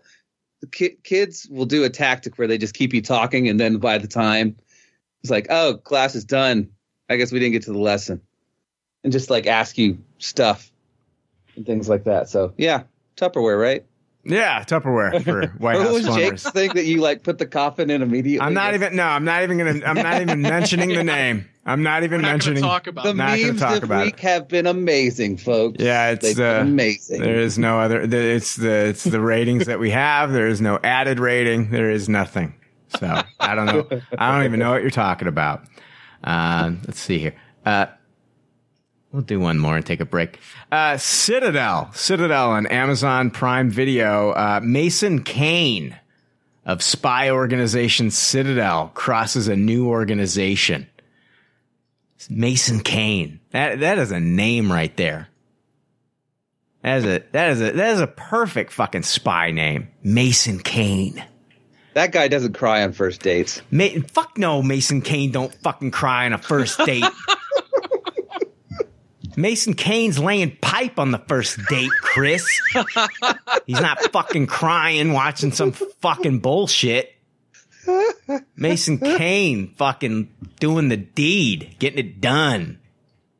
That is a that is a spy name. It could also be like a like wouldn't you like like maybe an MMA fighter, Joe? Mason Kane. it does sound like something like that. It's also super close to a, a, a name of a Steven Seagal character in the movie Hard to Kill. He was Mason Storm. Mason Storm. Mason Kane. and it's Kane with a K. Not a C, because a C is a like that's a cane. That's like an old man's thing. You know, like, like you're old and feeble and you need a cane. No, his is with a K. Mason Kane. like the like the first one that killed his brother. So yeah, I'm in Mason Kane here. Uh, yeah, he, uh, Mason Kane, a spy organization. Citadel crosses a new organization, Manticore, leading to a bad incident. Eight years later, Mason is living quietly as Kyle Conroy. That's not as cool as Mason Kane. no. to go from Mason Kane to Kyle Conroy. Kyle Conroy is like, you know, your dad's bowling buddy. Yeah, right. You know? it's that guy in the cubicle next to you that yeah. always smells like soup. He's distant related to Kevin Conroy, but not not Kevin Conroy, and not as cool. He doesn't voice Batman. Mason is living quietly as Kyle Conroy with no memory of his past until his old colleague asks asks for his help. Uh, it's a spy action thriller series uh, created by Josh, Josh Applebaum, Brian O, and David Weil for Amazon Prime Video. Uh, with the Russo brothers acting as executive producers. Uh, it stars Richard Madden and Priyanka Chopra uh, as Citadel agents Mason Kane and Nadia Sinh. Uh, with Stanley Tucci and Lesley Manville rounding out the cast. Uh, ba, ba, ba, ba, ba, ba, ba. Um, I've only watched the first episode. Uh, I didn't get back to this one, but uh, from what I saw in the first episode, I dug it quite a bit. I'm uh, I'm at a high tasted. I, I it's like it's like it's fuck. It's Mission Impossible meets Jason Bourne. yep. And you know what? I like Mission Impossible. I like Jason Bourne. You get those two in the fucking bedroom fucking each other. I'm all over it. I I, I enjoyed this, and I, I think it's gonna get better. Um, but man, it's got a huge budget. Like uh, Am, uh, Prime Video dumped a whole lot of money into this one. Man, they dumped a lot of money into the Lord of the Rings series, and they dumped a lot of money into Citadel, and I think it shows. Um, but uh, I and I love Stanley Tucci. I've been a Stanley Tucci fan uh, for a long time. He did a uh, he did a one man act on an HBO special when I was when I was a kid back in the maybe maybe early '90s. And uh, I was like, this guy's funny. This guy, he could do so many different characters. And uh, I've been a long time Stanley Tucci fan, and uh, li- I liked uh, seeing him in seeing him in this series. Um, but yeah, I'm at a high tasted on this one. So um, yeah, it's got a lot. It's got a lot of fun action for me, and you know, I'm interested to see uh, how this is all going to unfold with his character. Now that you know he was previously married, and now that uh, now he's got like a, a family and a new wife and shit, and just it's wild. Anyway, Joe, what'd you think of Citadel? I've watched two episodes of it so far, and there are some big revelations about the memory loss in the second episode that it's it's it's a new twist on on what they're doing. I'll I'll just leave it at that. I don't want to give away their game and what they're what they're doing, but uh, I was really looking forward to this one. It's I remember we talked about it back when we were reviewing the Night Agent, and you and Paul were giving me shit saying Night Agent sucked, and you were really looking for Citadel. oh yeah, So, now uh, is it is it your turn to get back at me and Paul now? Mm-hmm, huh? Mm-hmm, mm-hmm, have the, have, the, have, the, have the tables turned here, Joe? Uh, and so you know i was looking forward to watching this because i agreed with you guys then i was like that does look really great and i went into this with really high expectations and the first episode i was kind of like all right it's it, it- it's what you said. It's, it's like it's a mashup of mission impossible and jason bourne. You know it, you've got these secret spy organizations that are working against each other at very high levels for very high stakes. And and now all of a sudden one of them doesn't remember. He's been in an accident and he doesn't remember anything but his body remembers. And so he's going to be able to kick ass without knowing how he's doing it. Um yeah we've seen that before. And the second episode there was a bit of a twist on it. And so it it went for the first episode i was kind of at a, at a low taste it and then the second episode brought it up a little bit. I, I liked the twist that they did in it, and also like you were saying with Stanley Tucci. Stanley Tucci is really great in this. He just he oozes confidence and charisma. He's a very fun, likable character, and uh, I'm going to continue watching this. So for me, it, it's it's a taste it so far in the two episodes in. I think the effects in this are great. Um, I, I I've only gotten to see a little bit of the two main characters together, so I don't really know what sort of chemistry they're going to have moving forward. But they do have an interesting dynamic right off the bat, and also the main character playing played by Richard Madden, he is in a very interesting predicament as well. Is that he had this entire life as this super high level spy, and then he lost his memory in eight years. I mean, eight years is a huge gap. He's married, he's got a kid, he's got all these responsibilities, and then Stanley Tucci comes out of the woodwork and tells him, "Hey, no, you're actually a spy, and now you're going to have to go and you know, I need you to do this mission that only Mason Kane can do." And Mason Kane. I mean, this show is the premise and the plot goes right up to the edge of ridiculous and doesn't quite go over it. And so I appreciate that they're towing that line. And so I'm I'm kind of watching it holding my breath just being like don't go don't go too far, don't go into stupid unless you're trying to go into stupid. But with a budget this big, I don't think that's where you want to go. So, you know, just two episodes in, I am I am watching it with with a little bit of bated breath. Um, but so far, I am liking it. It's it's not my favorite thing that we've seen so far this week, but I do I like it enough that I'm going to keep watching it. Okay. Chris, I have a feeling you didn't like this. How could you tell? I, I just know you. Oh. Yeah, you didn't like this, Yeah. did you? I didn't. I figured as much. Sorry. Jesus. Well, it's just I was excited after you guys were giving Joe so much shit, and I watched the trailer like, oh, this looks badass. Yeah. And, and Colleen and I watched it, and we were sitting there, and it's like, because I was expecting you guys to say things like the acting was just so weird. It was just the acting seemed off. We only watched one episode, Yeah. and I don't know. It's just like as you said, like Mission Impossible, Jason Bourne's like, okay, this this premise has done been done before, and it feels like it's better. But I only did give it one episode chance, Yeah. and it's just I don't know. It's just the acting was so weird, which was so weird because it has such great actors in it. Like I love Tucci. Um, I thought you were going to say that one really cool HBO thing he did was like the the Nazis in the planning room. Oh, what was that movie called? Uh, oh fuck! It was a cool. It was a cool HBO film, and he like he's the waiter at this where all the Nazis are making the final decision Hmm. at this house, and it's so good. And he he just runs a clinic. Um, and I love uh, Martson. Um, I know not a lot of people liked uh, uh, Eternals. Oh, Richard it's like, Madden. ah, Marston. Richard Madden. Yeah. so- Richard Madden. Sorry. Um, like it's like ah darn because I like really like him as an actor ever since Game of Thrones. Yeah. Um, I don't know. I mean, like as Joe's saying, maybe it just deserves a better shot or a second episode. Like Joe does have the best system. Like you got to go. Th- you got to give a show three episodes to let it find its footing. Yeah, I I liked it. I thought it was I thought it was uh you know good spy shit, a little bit of Jason Bourne in there, and uh, some Mm-hmm. really good action. So and uh, they put some money into the stunts and special effects, so I dug it. But you know, different strokes, different folks. So Mm-hmm. yeah, Yeah, you, you really got to give this one more than one episode. If I- if I Yeah. just watched the first episode, I would have had a, a lower rating. So the 2nd Mhm. episode did bring it up for me.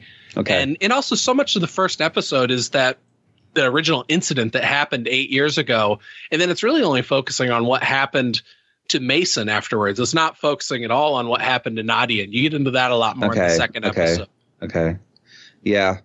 I mean, it's it's it's it's a it's a weird predicament in the age of like golden age TV of like if the show doesn't capture you right there, it's like it's just like oh man, but Colleen, I really want to start freaking um Yellow Jackets, and we got all these other shows that we just want to start. It's like oh man, but um no, yeah, you guys, you guys are the experts. ah, hardly. yeah, we just show up with opinions every week. Yeah, no shit. But you do have a very good point there, Chris, because in this age of on demand television, if you don't have something that's going to hook people right off the bat, it's going to suffer. And if you've spent, I, I read that this has got like the second highest TV budget of all time. So if, if you're spending that much money on it and you're not hooking people in with that first episode, man, if you're not sweating bullets over at Prime Video, then what are you doing? Uh, well, I guess Amazon has the benefit of being richer than God. You know, like they're just able to do these. Cool, it, that and Apple just get to do all the cool, fun stuff and just try stuff out. Yeah, that's true. Uh, let's take a let's take a break. We'll come back. We got a few more things to talk about. Uh, we'll be right back. Cinefied. Verb. Past tense. The act of being enlightened and knowing what movie to watch next.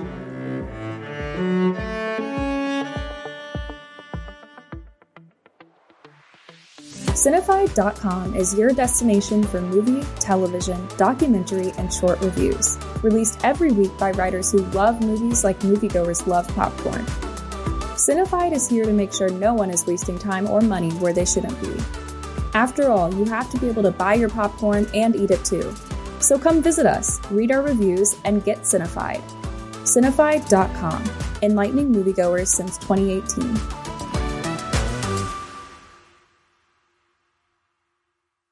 Hey, we are back. Hey, man. Woo! I'm excited, Joe. Yeah, we're back, man. Woo! Woo! This is fake, uh, just fake enthusiasm, fake Yeah. energy. Uh, None of this is real. It's all fabricated. It's, it's just like that collector show. I just want to. I just want to go to bed. I just want to. I just want to lay down. I want to go. I want to watch my. I want to watch Facts of Life and go to bed, Joe. that's what I've been doing. That's that's been my nighttime show, Joe. Is Facts of Life. That sounds good. That's one of those theme songs that's never left my brain. Yeah. It'll just randomly play at least once a month. Yeah, yeah. Are you gonna watch that Michael J. Fox documentary on Apple? It's uh, next week. It's on the list. Oh, nice. Very Nice. cool. Yeah, it looked good. Yeah. I love Michael J. Fox. So do I. Yeah. He wasn't on Facts of Life, but I love him. Oh, that's that's my millennial coming out that I didn't know that. I thought Yeah. what was he on? He was on Family Ties for seven Ties. for seven seasons. Whoopsie. Whoopsie. Seven seasons of Family Ties. Never made an appearance on Facts of Life. Sorry, everybody. I just made everybody dumber. George Clooney showed up in the final seasons of uh, Facts of Life. As Oh, well, nice. As well as uh, uh, what's his name? Sean Astin's brother. His last name's Astin. I don't know his fucking name though. Anyway, and he Oh. also yeah, and that kid also starred in the Garbage Pail Kids movie. I haven't thought about that in fucking years. Holy Yeah. shit. It's a terrible movie. Evil Dead Rise. Uh, this dropped in theaters. A reunion between two estranged sisters gets cut short by the rise of flesh possessing demons, thrusting them into a primal battle for survival as they face the most nightmarish version of family imaginable. Evil Dead Rise is a supernatural horror film written and directed by Lee Cronin. It's the fifth installment of the Evil Dead film series. It stars Lily Sullivan and Alyssa Sutherland uh, as two estranged sisters trying to survive and save their family from deadites. And uh, I put I, I put this on the list for me, and then I realized that I have uh, two horror pussies on the episode with me this week. Yep. Joe being a horror pussy, and uh, Chris being a, an even bigger horror pussy. Oh yeah. Oh yeah. Maybe the biggest, arguably. So um, yeah. Um, before I hear from from uh, Vagina Corner, uh, I'm going to. Uh, I'm sorry, I'm taking it too far, guys. I apologize. It's okay. It's okay. I just cried. I just cried in the movie theater in front of a date. So I no. The yeah. God. you're lucky you're engaged. You're lucky. Oh yeah. She's just jumping on that Volk money train. We all know it. That big money train that'll go someday. I fucking loved this movie. I mean, I fucking loved it. I I thought it was you know, I'm a huge fan of Bruce Campbell. Listen, the last Evil Dead movie that came out when they kind of like rebooted it, I guess, I guess in the same universe, I was not the biggest fan of it. Like they pulled a lot of inspiration from the Evil Dead. I just felt like it took a lot of the um, it made it, it just made it grittier and took out a lot of the humor. They kind of did that here, but it was still fucking fun. It was still gory fun. And I think what they did differently in this one, I feel like the main characters are fine. I think like, uh, um, I think who takes center stage in this movie as opposed to like the Evil Dead movies with, you know, the Sam Raimi Evil Dead movies, like Bruce Campbell as Ash takes center stage. In this movie, I feel like the Deadites take center stage and it worked. Like the woman who played the, the sister who gets possessed, incredible. Absolutely incredible. An amazing performance. She was so awesome. This movie doesn't shy away from like hurting children. Like this movie is This movie really goes for it, man. I, I was hooked from the beginning when they gave you the title screen when she's like rising up out of the lake and you see Evil Dead rise out of the lake. I was like, I was hooked at that moment. I was like, this is fucking awesome. And uh, I Tupperware, I Tupperware this movie. I thought it was incredible. I thought I the family was interesting. The family dynamic was interesting here. The two the two sisters that you know the one's got she's got was it three kids and um, I thought the kids I thought her kids were cool and interesting. And uh, it's the youngest boy who kind of like finds um, finds the Necronomicon and kind of like activates everything. And uh, I man, I, I fucking loved it. I, I, I, I think this is like, if you're a horror fan, like this is a must see in the theater. So I Tupperware the fuck out of this, man. And I think that, I think Evil Dead, um, it's, uh, I, I want to see one of these movies come out every year, just like the Scream movies, man. I fucking loved this. I thought it was fantastic. Uh, Joe, what'd you think of Evil Dead Rise? So my introduction to the the Evil Dead universe was with Army of Darkness. That was the first one I saw. I remember watching that in high school on VHS and absolutely loved it. Like watched it over and over and over again. Eventually uh, bought the the I think it's like maybe the unrated director's cut or something like that. Bought it on DVD. Yeah. And so the, like Army of Darkness is just a movie that I've had in my life like for so fucking long, like well over half my life. And then I eventually got around and I watched Evil Dead, watched Evil Dead 2. I did not see the the most recent remake of it. I've seen about maybe half of Ash versus the Evil Dead on the the Starz series and when I saw the first trailer for this one, man, it it, it blew me away. Like it, it was a like it was just a perfect trailer. It was really really scary. I, I mean, it, it it showed you what the Deadites were going to be in this movie and did it in a really really fantastic way. And so I remember the first time seeing it, thinking there doesn't there doesn't seem like there's like really any silliness in this at all, which is like really Army of Darkness is really all about silliness. And there's some quasi silly stuff in the Evil Dead movies. I mean, the Army of Darkness is really the one where it is like the most comedic, but man, this this one might be my new favorite out of the Evil Dead movies because I mean, I think this is a perfect Evil Dead movie. The like you were saying, the Deadites in this are fantastic. The plot line is great. This is only 90 minutes and it goes by really well. The the way that this is paced out, the the way it starts showing stuff that's happening kind of in present day and then it rewinds and shows you a couple days previously and that's where you get the bulk of the story with this family brian what you were saying with the title card maybe one of the best title card drops i've ever seen in a movie absolutely Yeah. and it's not even a drop it's a title card rise you Yeah. know and it's it's fucking fantastic the way that they do it the special effects in this movie were so great it is so gory the kills in it are very inventive the Deadites in this seem to be so much more powerful than I've ever seen them before. They're nearly unstoppable and just so frightening. And this movie doesn't pull any punches. I couldn't believe the amount of kids that die in this movie. Like it's fucking shocking. And I am absolutely a sucker for a scary story where people are trapped somewhere that they can't get out of and they just have to deal with what's there. And, you know, getting out and running away from it is not an option. You got to stand and fight somehow. And to do that in an Evil Dead movie is fucking perfect. And yeah, the, the acting in this was great. The woman playing the mother that gets possessed is Alyssa Sutherland. And then her younger sister, uh, Beth, is being played by Lily Sullivan. And they are fantastic in this Mhm, together. yeah. The, the little kid uh, actor in this, it was uh, Nell Fisher playing Cassie. She was great. Um, I mean, just I loved every bit of this movie. All the location in it and everything was so gritty and perfect. The way the space that they find the Necronomicon in, and then the old dusty records with it. and- Yes, yeah. and the the way that that whole goes down and the the mythology that they brought into it and the story and the history that they told in that part of it was just great and then with the kid coming to realize throughout it that that all this is happening is his fault and there's there's nothing he just has to go through with it you know just keep trying to live somehow and oh my god, the psychological torture that the Deadites put people through, the elevator scene Mhm. where where uh where Ellie, the mom, is the Deadites first come and, and take her was just chilling. dude, dude, looking out the peephole.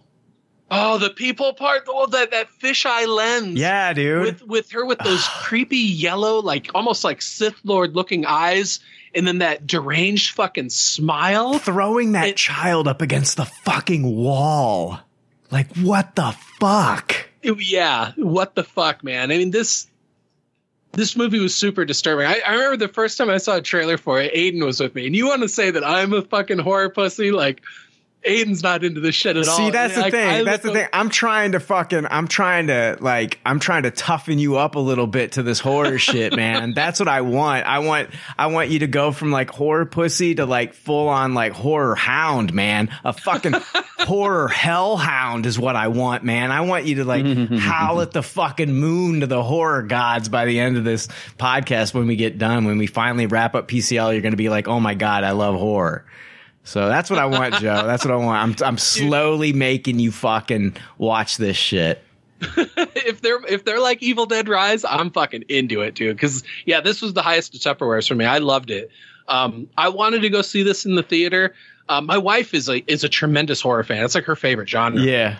and uh and so I really wanted her to go with me and she was she was like oh I, I she had just gone to the theater with me the weekend before to go see Guardians 3 and she's like I'm I'm not going to do it. And then it came out to buy early. And so I just I'm I just bet that it was like you know what? I loved this trailer so much and I love Evil Dead. I'm just going to drop the 20 bucks and just get this or the 25 or whatever it was. And so I just bought it on digital and I'm so glad that I own it. And it's one where when the Blu-ray's out, yeah, I'll probably buy it on Blu-ray too because I want to have it on physical media like my other Evil Dead movies. So Yeah. Oh, they, uh, man. Um, I had the theater to myself on this one. I'm not gonna lie, I'd have been a little spooked being all alone in a theater watching this movie. Oh, I like, loved oh no! I fucking loved it, man. Oh my god, I fucking loved it. It was awesome. That's Oh. too cool. I mean, and it has something for everybody. I really do feel like by the end of that last Evil Dead reboot that came out in like 2013 or whenever it was, 2013, 2014, I felt like by the end of it, like I didn't feel like the girl that was cast in that movie was like ready to take on like the mantle, like of the, like the next, you know, hero in, in the Evil Dead series. By the end of this one, I loved our main protagonist, like the the younger sister. Yes, Beth. Yeah, man. When she's covered in blood, I was like, this chick's fucking badass. And I loved that, man. I fucking loved it and kind of had like a little bit of an ash moment, you know? So I, you know, I, Dude, with some of the dialogue, like, oh, Yes. it made me cheer. yeah. Oh, god damn. I loved this movie so much. So good. So now we get to hear from Chris. Oh, you're gonna be more disappointed. I didn't get to see it. It was the one thing I couldn't. I couldn't get out to. Th- I didn't know I could buy it digitally. Oh, man. It was the one thing I could. But I was really wanting to hear, like, because Uh. I know you're kind of like not into like the horror genre and like it, kind of this stuff is. So uh, part of me was like really wanting to hear what you thought Yeah. about it. well, the thing is, is that like just like Joe, Army of Darkness is one of my is definitely like top five favorite movies ever, and I love the Evil Dead yeah, series. It's yeah. like, oh, I'll I'll go see this. And we just like Colleen and I have actually been able to go see a lot of movies with that movie pass. Yeah. uh, that she got me, and it's like, oh, let's go, let's go, and just we just couldn't make it happen. Ah, no Um, worries. but I'll no def- worries. I'll definitely see it. But you'll be pre- um with uh well we'll talk later with From. I wasn't able to get to the second season, but I'm almost done with the first season. I'm really proud of myself because I do love that show. Yeah, yeah, Yeah. absolutely. Yeah, man. I mean, I'm you know, there's horror that I don't get into. I, Mm-hmm. you know, I stopped watching the Saw movies. Um, you know, I did watch the the the newest the newest one, but I, I did drop off the Saw movies. I've never watched a Hostel movie. I, it just doesn't interest me. So, well, those are more gore. Yeah, those are torture porn, not really horror. Yeah. Yeah, I mean, you know, it's all kind of like under a, I guess, a horror blanket, I guess, if you want to put it out there. But it is torture Yeah. porn, so I'm not, Yeah. and I'm not into like, I, I will never watch like the fucking uh, Human Centipede or any of that crap. Yeah. Either, so. yeah, I was regretful that I watched the trailer for Human Centipede. yeah, I won't even do that, man. There's no, way. But But the way you guys talk about it, I'll definitely see it. Um, I just couldn't get there. Um, but I do love, dude. Yeah, I love, I love Evil Dead. So I'm still, even though Chris didn't see it, Joe, I'm still calling. This is a Tupperware party for fucking Evil Dead Rise. I'll give it Yeah. a Tupperware. I have not seen it. There you go. I'll just, I'll just, I'll just do it. There you go. Oh man, it's so good. I can't wait to see it again. Yes. Um, yeah, let's talk about uh, From came back uh, with season two. Uh, I just, I just, I really just put this on the list to make sure that I did start watching it again, and I have watched every episode that they've released. I think it's been four episodes now in season two, Joe. Yeah, four are out. I've seen three of them so far, so I'm I'm almost caught up with you. So at the end of the season, see, I don't want to say too. Did you watch all the first season, Chris? I'm almost done. Okay, I I, think I'm like on episode eight. It's like the flashback showing the sheriff with him and his family arriving. Mm-hmm. That's where I am. Okay. But dude, I'm loving it. And just like now that I've like passed it and it was more just like with horror, it's more usually just what's in your head and what you think's gonna happen. What you see is like, oh, okay, it's just this. Um, but it's so, so well acted and the Mhm. story's so interesting. It's a great show. I, I'm trying to get Colleen to watch it. Joe, what are you thinking about season two, man? Because I am like now I'm starting to really theorize about what's really going on here because of the whole. Did the, so? You have you watched the fourth episode? Not watched the fourth one, but I just watched the the third one before we Ah. started recording. Okay, okay. Then I won't say anything. I'm really starting to theorize about some things in this show, and it's like, is everything that we're seeing?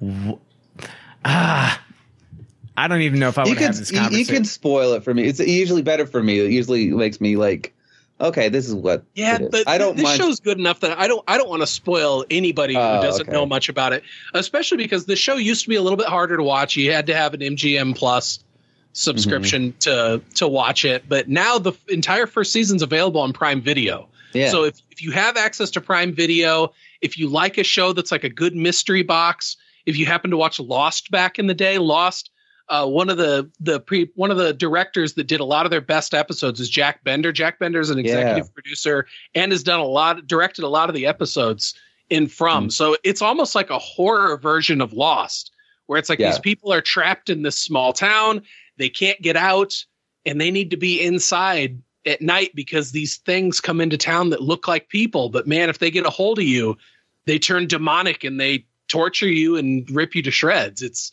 terrible. And then the woods around this town are filled with other mysterious things. I mean, this is the epitome of a mystery box show, and it's got a horror bend that's that's that's sewn into it. Yeah. And- but the mystery that's in this is so good. The actors in it are fantastic. It's got Harold Perrineau. Um, who's he's a great underrated actor.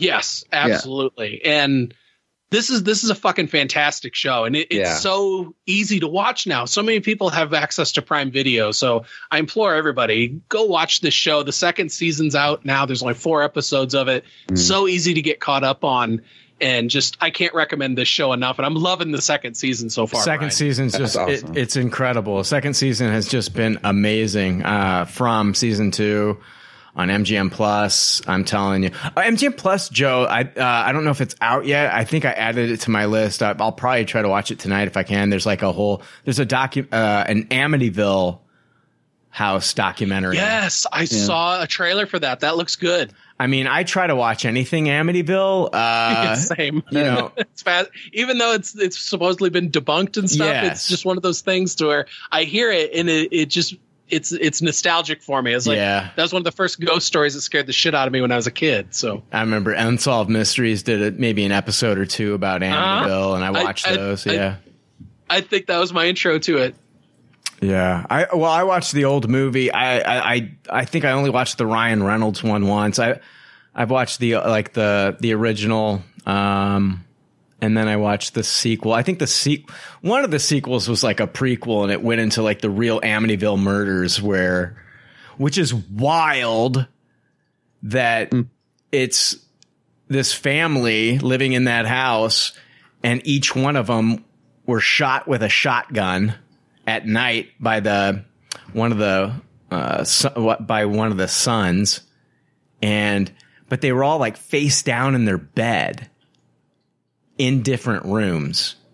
So like everybody like everybody has been wondering like you know you hear a shotgun go off. How is he able to go how is he able to kill each one of them in their bedrooms? I, it was it's just it's a it's a bizarre fucking mystery. And like he went to work the next day like nothing happened.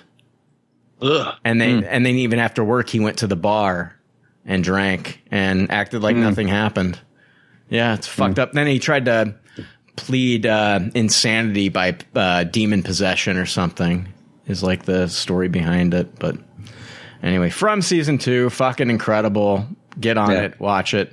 Um let's talk about got two more things to talk about in good pop bad pop. Uh mrs davis on peacock. Joe this is you you wanted this on the list. Um uh you told me about it. i didn't even know this was a thing uh, Sister Simone partners with her ex boyfriend Wiley on a globe spanning journey to destroy Mrs. Davis, a powerful artificial intelligence. Uh, it's a science fiction comedy drama limited series created by Tara Hernandez and Damon Lindelof. Uh, It stars uh, Betty Gilpin uh, from Glow uh, as a nun using her faith to take on technology, and a supporting cast including uh, Margot Martindale, David Arquette, and Elizabeth uh, Marvel.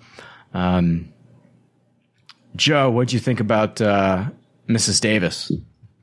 Yeah, the the first time this popped into my radar, it was a trailer played for it at the cinema, and it was just a whole bunch of different people pulling like a earbud type thing out of their ear and handing it, saying she wants to talk to you. She wants to talk to you.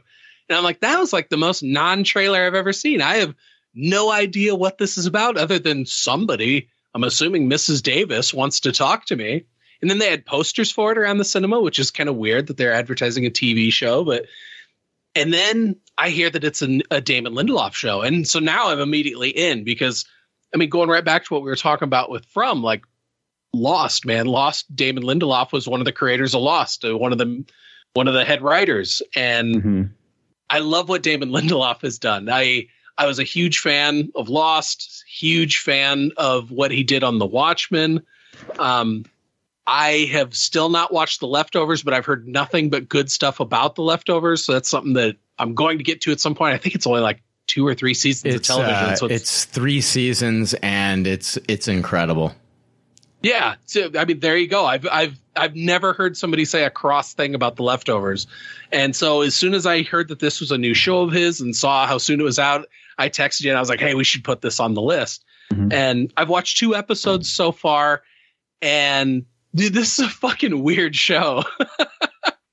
it's it's really out there. It's it's following this nun that she grew up she was raised by magicians her dad was a magician and her mom was the one who on the stage was the magician's assistant but really she was the engineer building out all the acts and now as as an adult she's a nun. And there is this algorithm that has brought world peace and there's no more there's no more starvation there's no more war.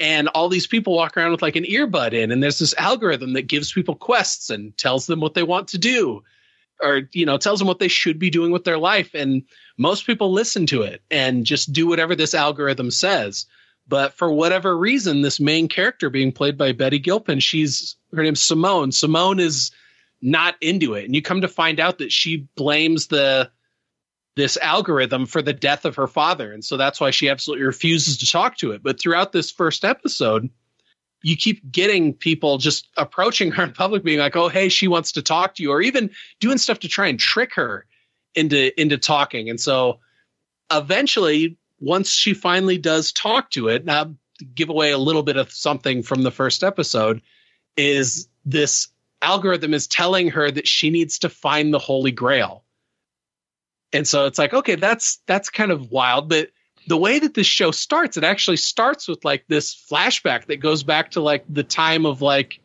i don't know the like, Templar, the Knights Templar. yeah like when the knights templar were executed Yeah. on on friday the 13th Yeah. and it's these people trying to find the grail and and you see these templars get executed and then this this woman goes to this place where there's all these nuns and and guys come in asking where the grail is and there's this huge sword fight and just this one woman grabs what is presumably the Holy Grail and runs out the door.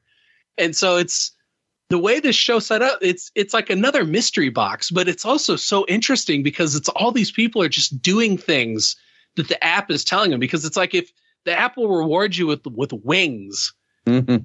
And so it's all these people just trying to get their wings. And so it's these many layers of people trying to con other people into doing stuff. And only two episodes in so far, it's all it's done is just pose more questions. It hasn't really answered anything yet, which I wouldn't expect it to two episodes in. But the show is really, really well written. Uh, Betty Gilpin's fantastic. I love her in everything I've seen her in, Mhm. and she's really compelling as this character. And I like the the history that they've given us so far with it. Um, very intrigued, and and I love Damon Lindelof. I'm a big fan of his writing and what he does, and so I'm willing to go along on the ride on this and and keep watching it. There's several episodes. There's like five or six episodes out so far, but I'm only a couple in so far. Uh, it's a high taste it just based off these first two episodes. I'm really digging it and looking forward to seeing where it's going to go. Chris, uh, thoughts on uh, Mrs. Davis? Um, I love it. Um, I know it's a, a weird show, um, but I love its weirdness. Um, have ever of you ever read the book Infinite Jest by David Foster Wallace? No. Uh-uh. Oh, I know okay. the, the I know who that writer is. He actually lived Yeah. in Champaign, Illinois. So Oh, okay. I didn't. Yeah. I forgot about that. Actually- he was just a weird writer. Weird. I own one of his books somewhere, but not. Well, I just- Jest. Yeah. But I definitely got that vibe of just like intentionally like that postmodernist vibe of intentionally throwing you off with the narrative and jumping around and just having absurdist things that are just nonsensical and erratic. Um, and I just, I just totally dug it. I still have no idea what's going on, and I'm three episodes in. Um, but uh, I, I think also I listened to a podcast about the show where they inter- interview Lindelof and Hernandez, and they actually talk about, or or Lindelof talks like it's really more Hernandez's show. He's just kind of giving notes.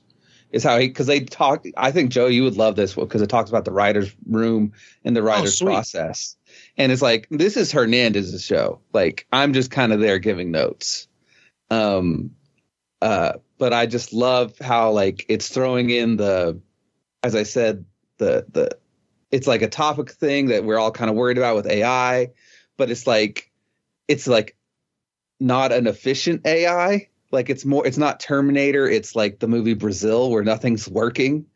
Um and uh and like I love like there's like Arthurian legend thrown in with the Holy Grail and like the contest.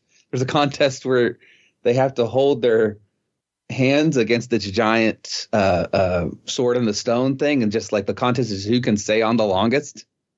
Um, it's just it just and like you think you know where it's going, and then it'll go somewhere else, and it's intentionally like doing that. And they talk about how later that he uh they the the, the or the the characters acknowledge like why is none of this fitting together, and also Jesus is in it, so it's cool.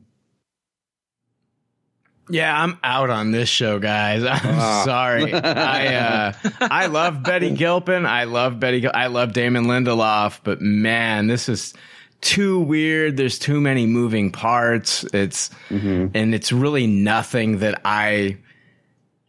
I just don't care. The I don't care what's going to happen in this story. Like I just think Yeah. it's too quirky and too weird for me, and yeah. I just can't. I can't get into it. It's. Yeah. I tried. I. Um. Part of me just part of me wants to chug on and be like, let's see if episode three gets any if you start really caring about anything going on here. But it's this weird mix of it. The, I think it's the it's the comedy. It's just not working for me in this one. And there's so much going on with like the the Germans and uh with you know with her past and and this this guy Wiley showing up later on down the road and then she's married to this this that guy Jesus and then it's there's just so much going on in the show. It's like you can't not pay. You have to pay attention because if you miss some one thing, Yes. like you're mm-hmm. you're gonna miss the entire show. And I kept I kept kind of I don't know. I really just had a hard time keeping up with this one and and and because I wasn't getting into it. So um, I'm at a low tasted on this one, and I don't think I will be returning. Sadly, but I, you know, I, I it's definitely got its audience because I know it's been. I think it's been pretty popular for the people that have been watching it, but I'm Yeah. just it's just not for me, sadly. Yeah. Yeah, I, I watched it with my wife, and after the first episode, she was like, "I'm out." Yeah, like, this is a toss it for me. She's like, "I don't give a shit about anything that's happening Yeah. in this show." I'm like, "Really?" Yeah, there's nothing to care about. Like I, I for me, there's really nothing to care. Like I don't give a shit about the the AI, what it's done with the people, and and yeah, like she's supposed to find the Holy Grail and destroy it, and her demands are that the AI shuts itself down. It's like I don't, I don't fucking care.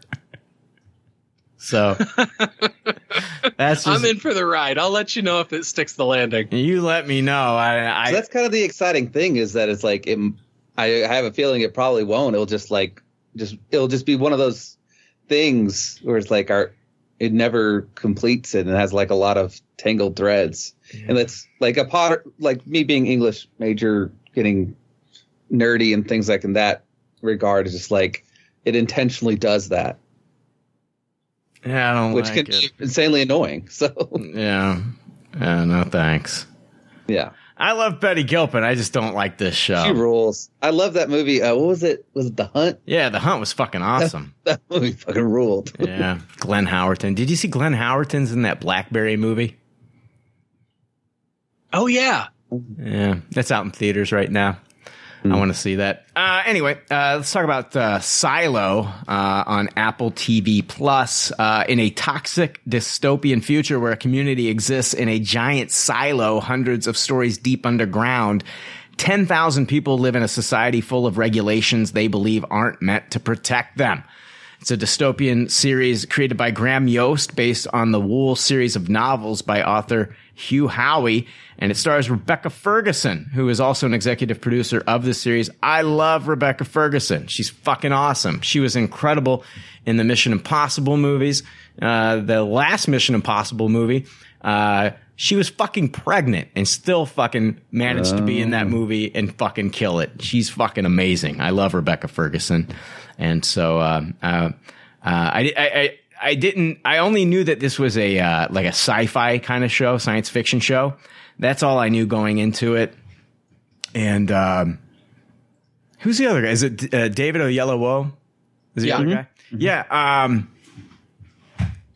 and Common's in this too. yeah, Common's in this. Yeah. I uh this is the show. I think uh, three episodes are out. I've watched all three. This show, I am hooked on. I am hundred percent going to finish this one. I, I I thought it was uh, fantastic, amazing. Um, absolutely love it. You've got uh, you've got he's basically like the um, like the sheriff of this community that lives in the silo. Outside of the silo, it's a dystopian world. It's it, it they they believe it's uh, a toxic environment. They don't know how. Uh, how the the the silo was created? They've been there for uh, what did they say? Like over a hundred years. It's like close to 150 years Yeah. since like a rebellion that they're Oh, kind of marking time from. Yeah. So they've lived their entire lives in this silo. They've got a like they've got they've got power. Um, they've got a, a whole community. They have laws. Um, they have a, a group that's in charge, uh, the judicial, and um, then but uh, they also have control over these people. It's so much so that uh, they've uh, they they've got birth control in women and uh, they have to get approved to have a baby. And then they have to have this birth control device taken out of their body. And then they have a year to eat to, to conceive. Um, and if they don't then they, they, they get put back on birth control. Um, you find out a lot about like um the people that are that are in charge they they they want they basically want docile sheep. They don't want anybody they don't want anybody who thinks outside the box um, to have children. It- things aren't not what they seem. And there are there are certain people there there's a couple people that are starting to find out some truths to what's really going on. I guess the the hook here, it, I don't want to spoil it. Fuck.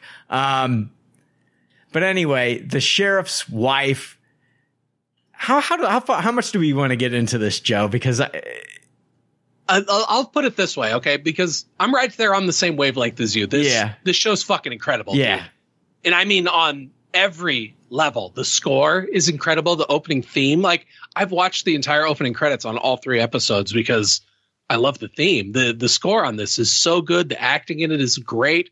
The premise in this is is very good, and also the way they're telling the story is great because it's like they'll show you a little bit of stuff of what's going on, and then rewind way back and show you everything that led up to that point. And the the way that they structured the first two episodes like that were really really cool. And the third episode was a little bit more straightforward. It had a little bit of flashback stuff in it, but um, basically there's there's like one huge rule in this silo is that if you say I want to go outside, Mhm. they will send you outside. But it's like once you say those words, there's no taking it back. Like if you say I want to go outside, it's a big fucking deal.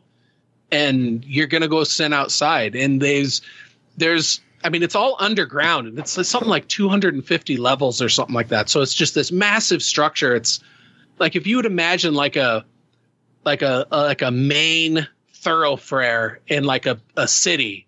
Instead of it being horizontal it's it's vertical in this. So like when you're standing in the center you can look up and just see this giant spiral staircase going all the way up. And so it's this really wild way to live but they don't see really outside. It's like there's one camera or like sensor type thing that's outside this place. And so every room that you're in, if it were to have like a window or something like that in conventional architecture, instead it's a screen showing you this view of what's outside. And it's like a real dingy, dirty view, like you're looking through a dirty window. And it's this like blasted, awful looking landscape with like a dead, dying tree. And I mean, it's just terrible. It doesn't look like a place where you'd want to be. And if somebody says that they want to go outside, they're given the option to clean the sensor. Because if you just say, I want to go outside, you go out and all of a sudden realize, oh, fuck, what have I done? It's a giant shithole out here.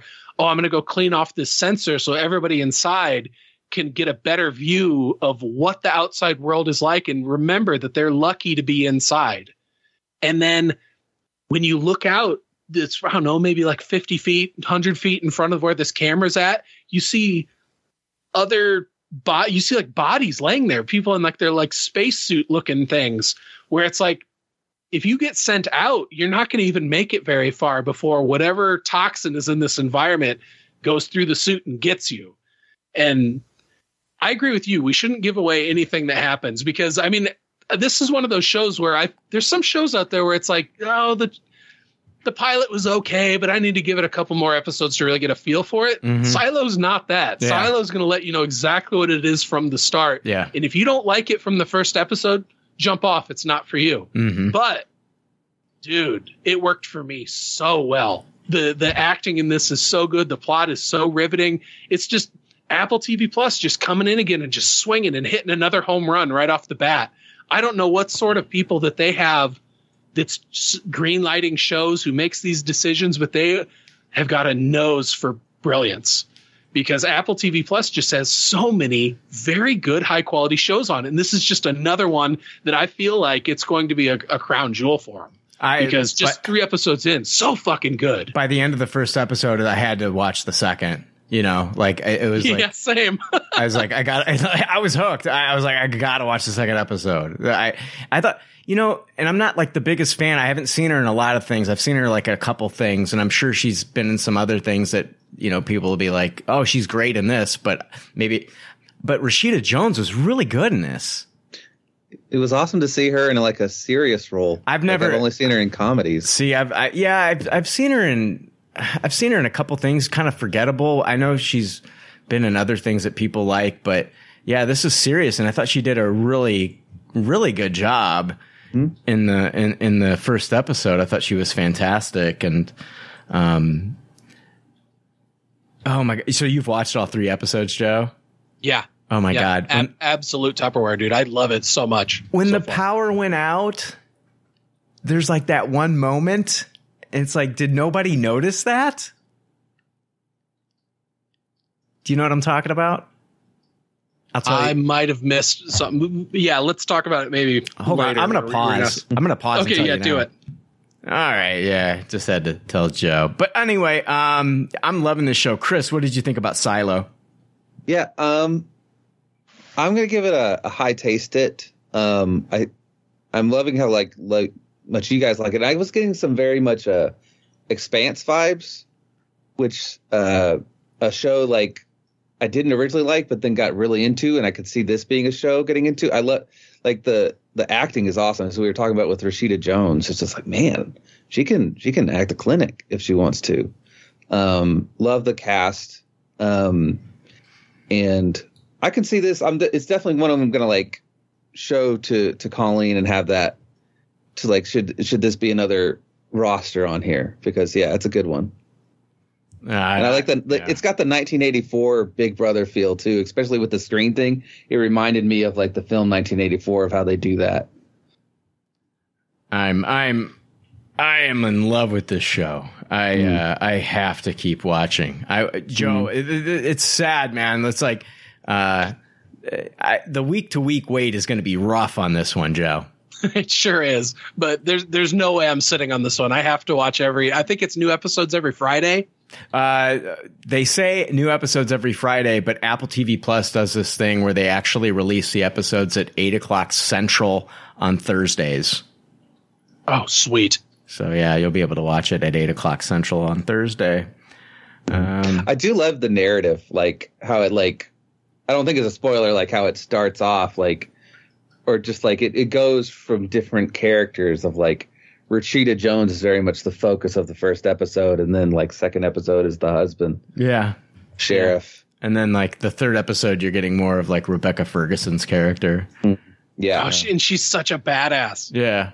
yeah. Is she even in the first episode? Like, I guess No, she shows up at the end of the second episode. Okay, okay. And yeah, and then they flesh out that more in Mm-hmm. the third. Um, yeah, it, I, Rebecca Ferguson's awesome. I loved her in the Mission Impossible stuff, and she's great here. Yeah, uh, Silo on Apple TV Plus. If you have it, please watch it. If you love science fiction, like this is another another great sci-fi entry. Let's jump into the pop culture leftovers news. Hear ye, hear ye, read all about it. It's a leftover news and there's no doubt about it. This news is gangsta as fuck, yo. It's gangsta as fuck, yo. All right, what do we got here? Uh, yeah, uh, Disney and Hulu Plus. Uh, this comes from comicbook.com. Disney and Hulu Plus combining into one app this year. What? Yeah, TV and movie fans that subscribe to both Disney Plus and Hulu are going to have a much easier time browsing their watch list later this year. The two streaming services are part of uh, Disney streaming bundle along with ESPN Plus, but they will soon be available on the same platform. Disney CEO Bob Iger announced during the company's quarterly earnings call on Wednesday that Disney Plus and Hulu will soon be found on a combined app, at least here in the United States. Uh, so yeah, uh, look for the price to go up though, um, on, uh, on whatever this service is gonna, what are they gonna call it? Is, it still just gonna be Disney Plus, but just with Hulu? I don't understand. Is it going to have its own like little icon? I have like no Marvel idea. Star Wars do. Yeah, I, I don't know. Uh, Yeah, will you be able to go like into like the Hulu Plus, you know, Mm. area? I, I I don't know how this is going to work. I'm sure the price will go up, but hopefully, uh, if you have both services separate, um, the price will go down from keep you know from having both of them. So I don't know how that works. I don't know Oh, how man, they're gonna work it. confusing. So Yeah, I wonder what they will do with the name because you'd think that Disney's not going to remove, you know, Disney from the name. Absolutely, not. yeah. no, no. They have a like a, a like what a, I want to say safety features, but like an adult lock thing on Disney now, right? Yeah, because they had to institute that because of adding the Netflix Daredevil and all that stuff. Okay, Yeah. okay. So like uh they'll have to be it'll be in there for Hulu because like oh shoot, there's so many shows that are definitely not Disney Plus appropriate. Yeah. yeah, so they'll they'll bundle this together and hopefully the price will go down a little Mm. bit for everybody. I don't know how that's going to work, but uh yeah, I don't know. You th- I Disney's just I think what did they say they lost 4 million subscribers recently in this last quarter. I, I think a lot, man. I, I, I, I don't know. Like, I feel like a lot of these streaming services are shooting themselves in the foot. I think I, it's just a, I think it's just like a money suck for them to, to have these services up and running. I think, I honest, I don't know. I don't know if Disney Plus and any of these are going to be profitable. It's just, it just makes more sense for, it just makes sense for Disney to, to, if they want to make these types of shows, to just farm them out to other services. Yeah, just like rent the licenses out, like Yeah. the old model, the way that they used to do them. Yeah, that does make more sense. I don't think it's all shaken down yet because you, I, I guess you'd have to look at it and say, how much do we get from licensing it- these out to just a handful of different streaming services, the way that the model used to be, versus we're going to have all the overhead of having all these things on servers and having to deal with app support and all this shit just for what five ninety nine, six ninety nine, seven ninety nine a month for each person, and then you have to contend with the password sharing and with Netflix cracking down on that, all it does is make people unhappy. And so if you're actively making users unhappy, are they going to flock to your service? I don't know. It's it's all still a tight wire act in my opinion, and I feel like in the end it's gonna you, we're just gonna see a lot more of these, you know, come crashing down. They're gonna go the way of uh, what, what was that one that that came and went real fast with the real short Quibi. Quibi? Yeah, they're all gonna go the way of Quibi eventually. I think. I, you know, honestly, it's like I, I, I could stand for some of these services to go away. Yeah. I'm serious. It's just Oh, like, yeah. I mean, I, the golden age of streaming was basically Netflix and, Mm-hmm. and Hulu. And we are, it was affordable. Yeah. Now it's everybody has a streaming service. And, but you know who didn't panic and start a streaming service? Sony. Yeah. And I think Sony's probably better off for it. Unless Yeah. with the writer's strike now, they might be in trouble. So yeah, But yeah, it's it's it's all it's just it's so crazy how I don't know. Just they had a really great money making system of you know advertising, and then they try to take that away, and then they figured out like, wait a minute, this isn't gonna this we're not able to cook the books like we used to. Um, so it'd be interesting to see how it all pans out, especially with this writer strike going forward. There was like, okay, it was fine when there was just like a few of these streaming services because mm-hmm. the the pie was much larger. And now that Yeah. you've got all of them, the slices of these pies are much smaller. Mm-hmm. And they're not you're not going to see these streaming services grow because not everybody can get every fucking streaming service. It's just not Yeah. Possible. People have to make choices on like, you know, what streaming service they can get. And it's like, okay, we've got these, you know, we can budget and get three of these services, but yeah, now, now I can't, now we're not going to get Paramount Plus. Now we're not going to get this. Now we're not mm-hmm. going to get that. Like most people are going to have, you know, Prime Video, you know, it, a lot of people mm-hmm. just use, you know, Amazon anyway. Yeah. But I mean, I don't, and if you got kids, you got to have Disney Plus.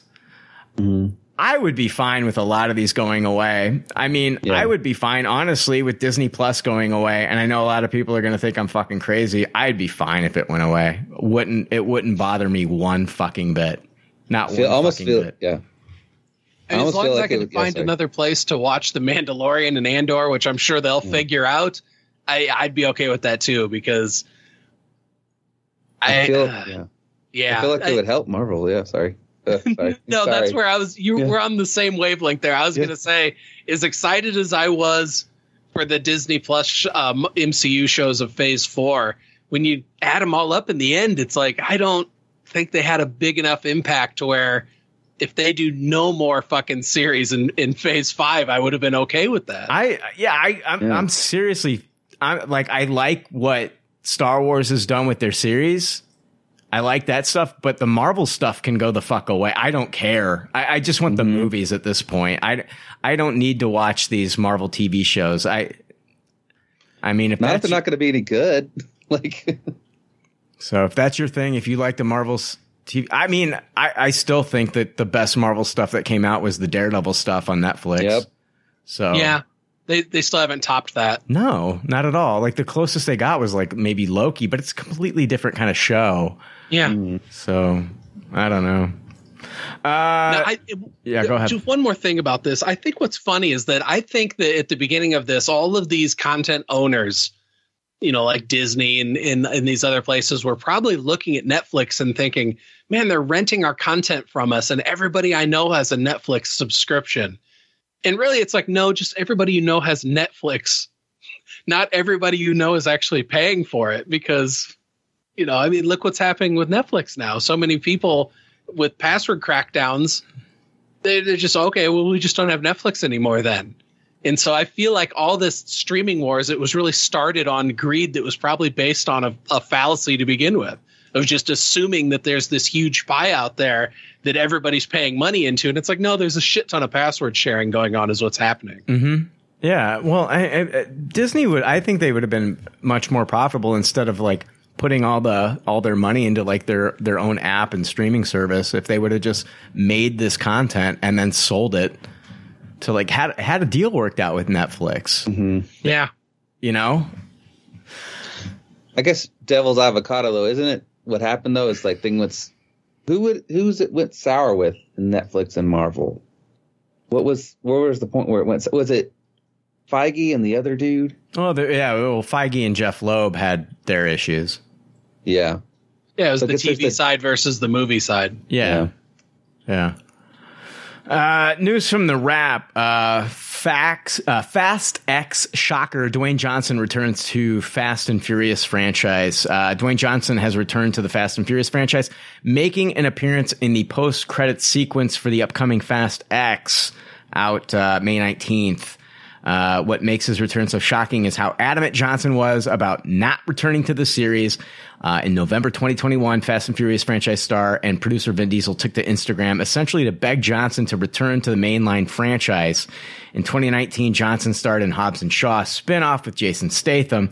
A month after Diesel's social media appeal, Johnson told CNN, I told Vin Diesel directly that I would not be returning to the franchise. I was firm yet cordial with my words and said that I would always be supportive of, uh, supportive of the cast and always root for the franchise to be successful, but that there was no chance I would return. Vin's recent public post was an example of his manipulation. I didn't like that he brought up his children in the post as well as Paul Walker's death. Leave them out of it. We had spoken months ago about this and came to a clear understanding. But uh, apparently he's back, and we found out that it's not going to be just two movies now finish finishing off the franchise. It's going to be three. I'm thinking they're going with three because The Rock's coming back. Yeah, that was my thought too, dude. That it's like, oh, Dwayne Johnson signed back on. Okay, let's do another movie. Let's squeeze this out. And I think that this is probably coming down to he thought he was going to be a fucking Black Adam. Black Adam. Yeah, I was gonna make that Black joke, too. Adam and and bringing in this this what what was he calling it the the the power. he had that catchphrase he kept saying. The the power something has shifted. The power hierarchy in the DC universe. Yeah. No, yeah. not so much. and now, Yeah. now you're back to doing fast movies. Power shifted back to Vin Diesel. Now you have to fucking kiss the ring. Yeah, yeah. Mm. I, and that's really what this entire thing is reading like. I mean, I mean, The Rock's got star power, but he doesn't have like. What's his franchise though? Is it is it Jungle Cruise? You know, like Jumanji. Yeah, Jumanji's is the closest thing he has to a franchise so far, and that's true. only two movies. Yeah, yeah, Jungle Cruise too. As far as I know, it's still still a thing. But I mean, you know, I think he put a put all his eggs in that fucking Black Adam basket, and they're gone. And Yeah. uh, yeah, you know, It it blew up in his face spectacularly. makes you wonder though: is there a deal worked out that he's not going to have any scenes with Vin? we'll have to watch for that when we're is like is there going to be editing trickery or are they just going to work it out that he's doing his own thing Yeah. to to help them you know adjacently and not actually be an official part of their crew I'll tell you one thing. I'm happy he's back. yeah me too Yeah. he, he was sorely missing from the ninth one Absolutely. Yeah. A lot of things were sorely missing from that fucking movie. yeah i'll tell you what i was excited about the the second trailer that dropped for for fast 10 i thought it was way better than their first trailer Yeah. or maybe it had just gotten to the point where i was fucking tired of seeing that first trailer yeah, that's true. I'll tell you what. Every time Jason Momoa stabs somebody, and licks that knife, I go, "Oh, that's not sanitary, man. Fucking hepatitis or something like that." Mm-hmm. Uh, news from Bloody Disgusting. Uh, let's see here. Casting continues this week uh, on Tim Burton's Beetlejuice 2, and THR reports today that Willem Dafoe uh, is the latest big name actor to join the impressive ensemble. Uh, THR reports while plot details are being kept six feet under, it is understood that Dafoe is playing a law enforcement officer in the afterlife. And so, uh, let's see here. We've got some some good casting for this one. Jenna Ortega from uh, uh, Wednesday and Scream uh, five and six is joining Michael Keaton uh, with Winona Ryder and Catherine O'Hara also returning. Uh, Monica Bellucci uh, will be playing Beetlejuice's wife. Um, no, you, no Cool. word, no word yet on Beetlejuice's wife. I know. It's like, what is that? That's not cool. No, that's terrible. I like Monica Bellucci though. I'm not familiar with her. I don't want Beetlejuice to have a wife. Part of the fun with that part of the fun with that character in the first one was the fact that he's fucking going into whorehouses and he's always trying to and you're taking that I think you're taking that away if you have it and now he's like fucking, you know, married. It's- I don't know. I think it's dumb. I, Um, that first movie was so precious to me when I was a kid. I Mhm. used to watch it over and over, and it just seems like sacrilege to to to mess with it. But that's what they're going to do, and they're gotten the. It's like, like the article said, there's a lot of star power in this already, and it's like, are they seeing a good script? Are they just Yeah. signing on just because of name recognition? Do we know if Tim Burton's directing this? Mm, I don't Did he know. direct the first I, one? th- I mean, it's. He- Yeah, he he directed the first one. Is that what you Yeah. asked? Yeah, he hundred percent. Yeah, I was like, he direct. uh, Well, I was just questioning it after I said it out loud. I, yeah, I would think that he'd be directing this. Yeah, he's he's directing it. Yeah, Okay. yeah, Well, there is that. yeah. I think Alec Baldwin shot his chances of being in this one. Ooh, ooh, dark. Yeah, I said it. It was a dark pun. Whatever. Jesus Christ. Uh, I don't know. I I don't want this. no, I don't either. I don't want this to go to the route of the Bill and Ted 3, where it's like they make something that's so fucking terrible that it feels like it tarnishes the original that's great. Yeah, I don't want this at all. But it could be like a Scream or a Maverick. No, it won't. Oh, okay. Dude, Maverick was like a one in a million fucking shot. It's like it's like that mission he ran. You know, there's very few people who could really pull it off. And the chances that Maverick worked, I mean, that's almost what made it so special is it's like, holy shit, this works. And it's incredible at that. But to strike gold like that, like two like back to back, where it's like, oh, you're gonna bring back another classic fucking awesome movie and do a sequel 30 some years later and have it be Mhm. good, the chances of that it just seems like the chances are so much greater that it's going to suck and tarnish the original. Yeah, a, a part of me, Joe, is like not even wanting to watch this at all, and just listen to everybody else talk about how much it sucks, and me never being the wiser, and just Yeah, if living in my world of there's only one Beetlejuice movie. I say if you don't put it on a list, I'm not seeing it opening weekend. Yeah. I'll I'll, re- I'll read reviews, and if the reviews are like, "Holy shit!" Against all odds, it's amazing. Yeah, I'll go see it, but I'm not going to be on that first wave. Tell you what, somebody else can storm that beach. Fuck that. Tell you what, man, because I, got burned with Bill and Ted. That last one, the face the music, I got burned, man. Like to the point where it's like it did ruin the franchise for me. It was that bad. Um, I, yeah, we'll wait to see what people are saying about this one. Like, we'll wait to see because I, I, I, I am not looking forward to a Beetlejuice sequel. I think it will tarnish it, and I love all the casting here. It's like, you know, I'm so happy that Michael Keaton's been able to make a comeback. Yeah, but I, but do some uh, do yeah. I well, I mean he's he's been doing stuff, but I don't uh, pulling this character out of retirement. I don't know, man. And like he's only in the first movie for like 17 minutes total. I feel like this movie hmm. they're just going to give us like an overabundance of Beetlejuice. It's going to be a very thin line they're going to have to walk to make it successful and not just have it mm-hmm. go full ridiculous. We'll see. Marvel news. God, this episode fucking sucks.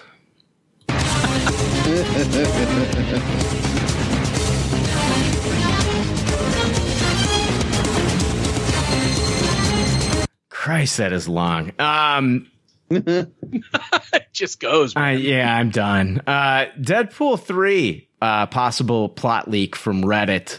Uh, it goes on to say Deadpool is arrested by the TVA. This is supposed to, oh, Joe, did you see it was, uh, Deadpool 3 is supposed to start filming in January. Oh, nice. Yeah. Deadpool is arrested by the TVA for time travel. As a penalty, he's given a job to eliminate a rogue timeline where Magneto, uh, played by Ian McKellen, has taken over the world and subjugated humanity House of M style. Owen Wilson gives Deadpool a handler to keep him out of trouble. Deadpool teams up with Wolverine of this world where Xavier and the Fox X-Men have joined Magneto and basically kill everyone. Uh, there are other MCU characters, but very brief mentions mostly, like how Magneto X-Men killed all the Avengers. Magneto can control the metal in Thor's hammer and has it, but it's most, it's mostly its own thing. Uh, from there, Deadpool and Wolverine kill everyone. And so that's uh that's what the plot I leak dig it. from Reddit. Well, I mean, it, it goes along with uh what you know some of the leakers that had been saying like they'd heard like it's uh Deadpool kills the Fox universe. So there was another Uh-huh. another leak. So it's kind of matching up with that leak. Um, the uh, from Yahoo, Yahoo Entertainment, they uh, followed up on this leak and they said, if accurate, the plot leak explains how Marvel will deal with the previous Deadpool movies to prevent plot holes. The TVA could appear early in the film, catching Deadpool just like they did with Loki in season one of his Disney Plus series. Uh, in such a case, all the timelines Deadpool ever created with his time travel tool would be destroyed.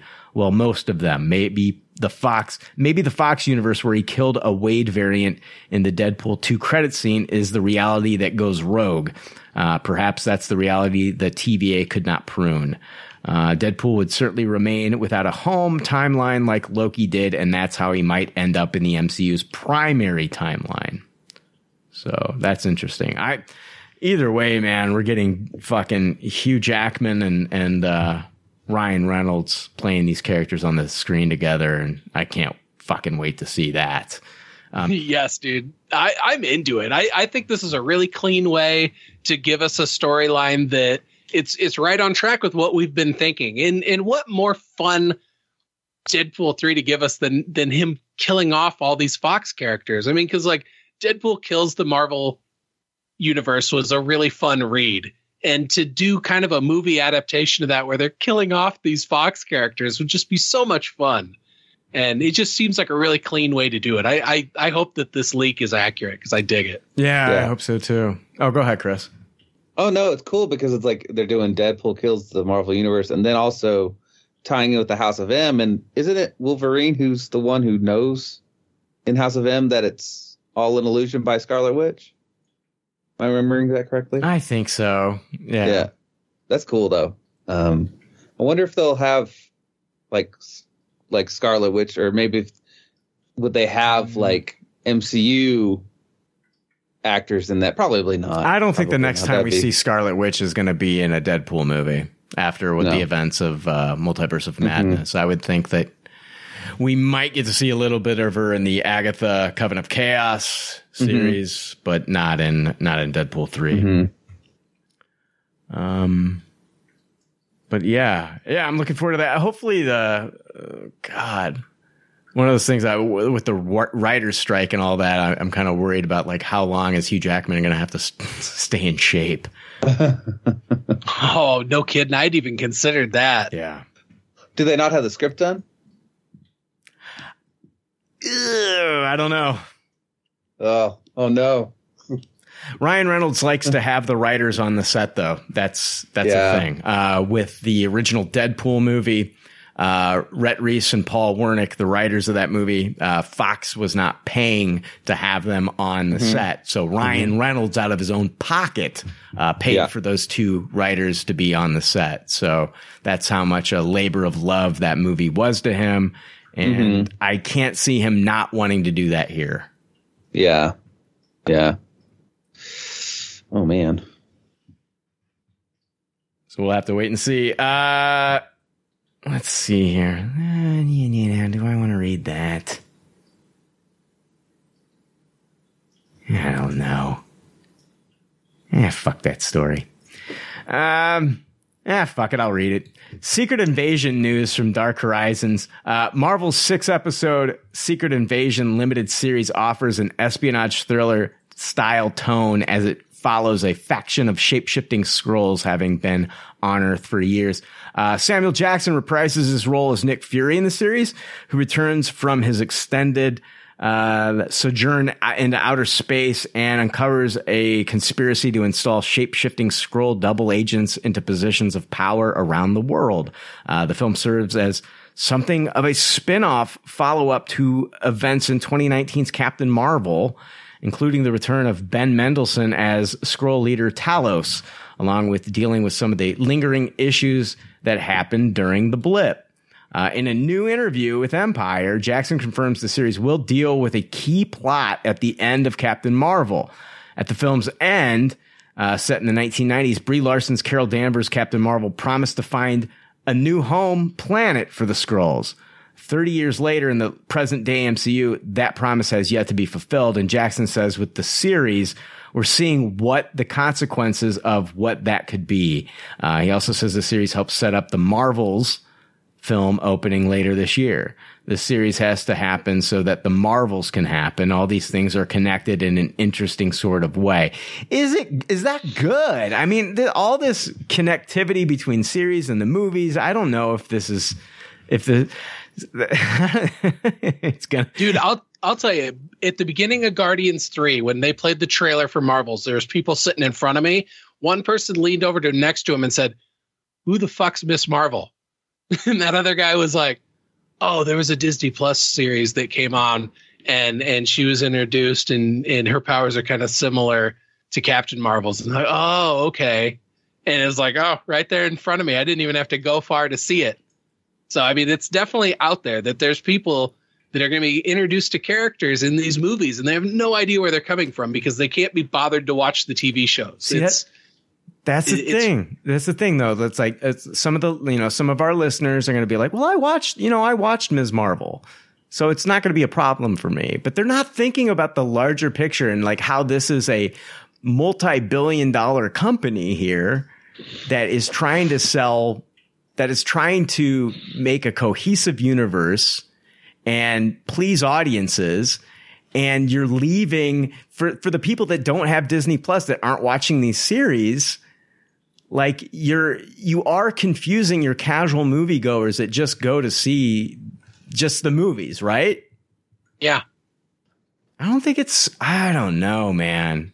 dude. I used to hand wave it. I used to be like, "Well, I watch the the Disney Plus shows, so who cares?" Well, mm-hmm. it's the the they've been talking about superhero fatigue for years and years and years, but never as much as they've been applying it to the MCU recently. So I mean, Yeah. it's a fucking real thing, and and the hardcore fans of us that are out there, and I still consider myself a hardcore MCU fan, but also I'm not just going to go about it blindly. I'm going to admit the faults when they are there.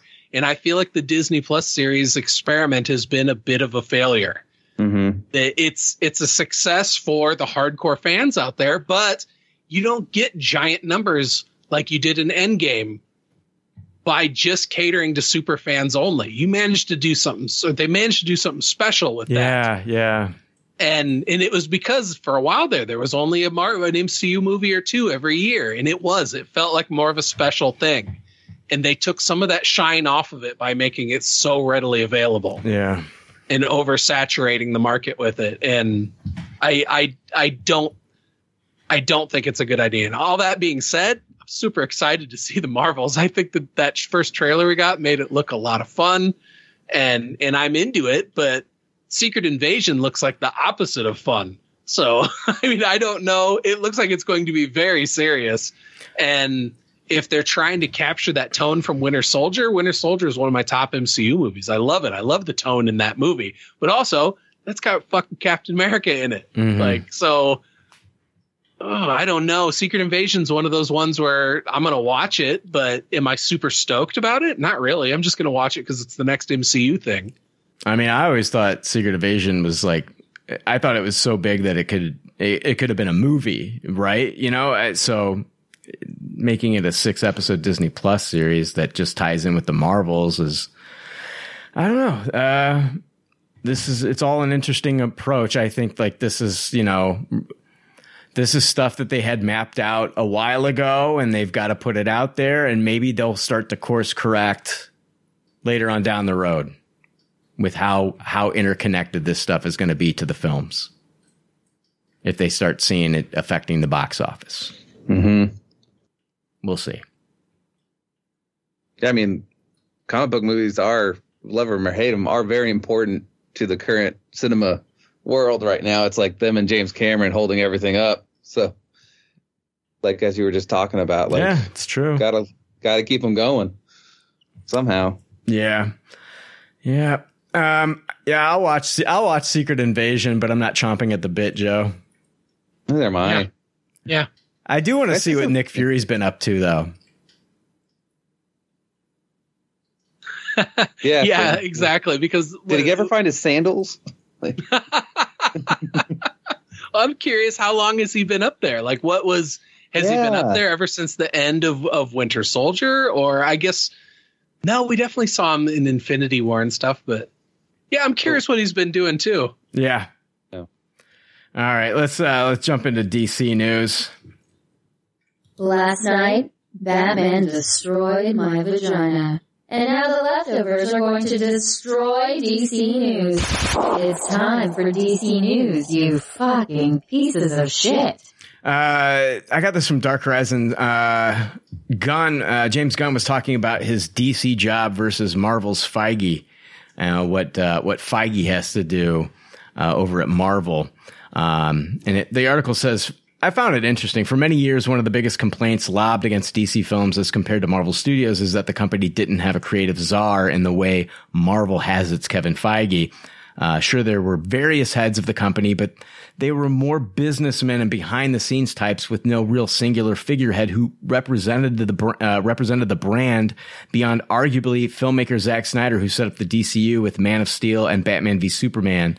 Uh, that changed with the hiring of James Gunn and Peter Safran to run the new DC studios with the pair laying out a master plan for the next 10 years of DC films. Um, duties between the two have been split with Safran handling most of the administration work while Gunn deals with the creative side. Speaking with Wired, Gunn explains how his role at DC is different from Feige's Marvel quote, it's actually a little different. I mean, number one, DC Studios is a studio, so it's a little bit different. Pete, Peter Safran uh, does a lot of what Kevin Feige does. A lot of what I do is just work on the creative side of things. So mapping out the stories and the creative side of the universe is my job, much more so than some of the more administrative, executive type of stuff. Kevin has to do both. So the new role puts Gunn in a more enviable, uh, enviable position than even Feige, who still has to handle the more corporate elements of the business, while Gunn is free to focus on crafting and honing the overall story of the new DC. Uh, starting with the Creature Commandos animated series late next year and Superman Legacy launching in 2025. So sounds like uh, James Gunn Uh, you know, doesn't have to have to work twice as hard as uh, as Kevin. or, He can work just as hard, but he can he can focus more on the creative side, and I think that's going to work to his benefit. Mm-hmm. Oh, absolutely. I mean, he's getting to have his cake and eat it too. yeah. And he had control of all of the characters from the get go, and not Kevin Feige having to like, oh, let's make Guardians of the Galaxy cool, which he did successfully. Man, that might be the smarter way to do it too. To just split that role to two people. Mhm. It's like, hey, you hire the administrator, you handle the administrative stuff. I'll handle the creative stuff. Yeah, I mean, it, it makes sense. I mean, um, I always felt like the you know the Russo brothers tackled a lot, but there was two of them. You know, when Yeah. they did their Yeah, exactly. There was always two of them, so I felt like you know it, it's nice to have that uh, that second person there with with Kevin Feige doing both things. Man, kind of like burning the candle at both ends. It's like, god damn, I I, I don't know how he does it. I really don't know how he does it. Um, but it makes you makes you wonder like has phase four and phase five been taking its toll on kevin like how much more of this can he take and like we see the you know it's like the the star wars thing never went forward and it's probably because he's got too much on his fucking plate as it is no kidding. Yeah, it sounded like a good time, a good idea at the time to get Kevin Feige, the guy who's like killing it at Marvel, involved in a Star Wars project. Maybe, s- you know, uh, you know, uh, revitalize Star Wars in the cinema again. But uh, yeah, I don't. I there's only so much one man can do. So I think. Uh, I think James Gunn having Peter Safran there to handle that administrative bullshit is really gonna be to his benefit. And man, what do you think? Do you do you think I, it'll be interesting to see when when we finally get this fucking Superman movie if there is kind of like a shift where it's like you start to see the memes of like the boyfriend like looking at the DCU now. You oh, know, oh, for sure. I wonder. I mean, if that movie if that movie hits, man, it'll. Hmm? I think people. I I I want to see. I want to see Marvel get a little little worried. Like, oh my gosh, man! Like it needs to. It- it- yeah, I want to. I, want to see. I want to see some competition between these two to where they both have to really elevate. Both of them, you know, competition breeds success. So I, I really would, would like to see uh, both of these studios do well. Anyway, Yeah, I agree because steel's going to sharpen steel, and we need both of these companies to be putting out good content. And DC's in the best place that it's been for years, in my opinion, because Yeah. I didn't I didn't hate the Snyderverse stuff. There was there was portions of it that I really really liked. Other portions I didn't like so much, but I'm super excited to see like a joyful Superman, a Superman that really represents hope and, Yeah, and being yeah. you know somebody that like smiles and Yeah. it's like i loved henry cavill i love i loved his portrayal of superman but i'll also readily admit that that's not exactly the superman from the comics like if you're going to give me a, a, a superman movie for for this generation i want it to be much closer to to christopher reeve and Mhm. and a lot further away from henry cavill as much as i love henry cavill yeah, but I think a Superman movie, a real Superman movie, Christopher Reeve was much closer to the mark. And I think that James Gunn is one of those people that understands that. And after seeing the level of heart that he was able to bring in all those Guardians movies, especially the third one, man, Superman's in the right hands. I, I think we are poised to maybe see one of the best Superman movies we've ever seen. And and I I know that I'm bringing a lot of hype into it with the guy that's writing it, but I, I that's just where I'm at with it. I got really high hopes for this. yeah. Did you did you see? I he's confirmed that uh, Krypto, the dog, Krypto Are the you dog. kidding? He's gonna put Krypto in it too. I've heard that. Yeah, that, that Krypto is going oh, to be that in would the movie. make me so happy. Nice. Yeah. Uh, fi- I think this is the final story. Uh, it's DC News. Superman Legacy cast frontrunners revealed, and it comes from comicbook.com. Uh, Superman Legacy's top contender for Clark Kent has been revealed. The Hollywood Reporter says that David Corenswet is one of the choices for the role, according to multiple sources. Um, there are two other choices in the hunt, but their identities are still unknown at this time. Uh, David Corenswet. I don't know if you guys watched Pearl, uh, the uh, the Mia Goth movie directed by uh, Ti West. Um, but uh, David Corenswet was in uh, was in Pearl, and he was really good in that. Um, also of note for Rabid Superman fans out there is the fact that there is supposed to be a screen testing round that will take place after Memorial Day or so. Fans have been asking director James Gunn about the role of Clark Kent daily on social media since he took over the reins at DC Films. This is the first concrete report about a hopeful after a slew of rumors circling other actors in the absence of an announcement. Even more interestingly, THR's piece says that Nicholas Hoult is a strong contender for Lex Luthor. Um, he's currently starring in Renfield and has made quite an impression. Apparently, he was close to getting the Batman role for the Matt Reeves recent movie. On the Lois Lane front, sex, uh, sex education star Rachel Brosnahan has a good audition, had a good audition, uh, but the pool is still clearly wide open with names like Phoebe Dynevor and Samara Weaving also whispered about. Um, yeah, uh, I actually saw. Uh, can we get some toast? Uh, one of the leakers on Twitter, he retweeted an article. Uh, excuse me. He, yeah, it, it was from uh, a source, um, uh, Justin Kroll from. Uh, he's a film reporter at Deadline.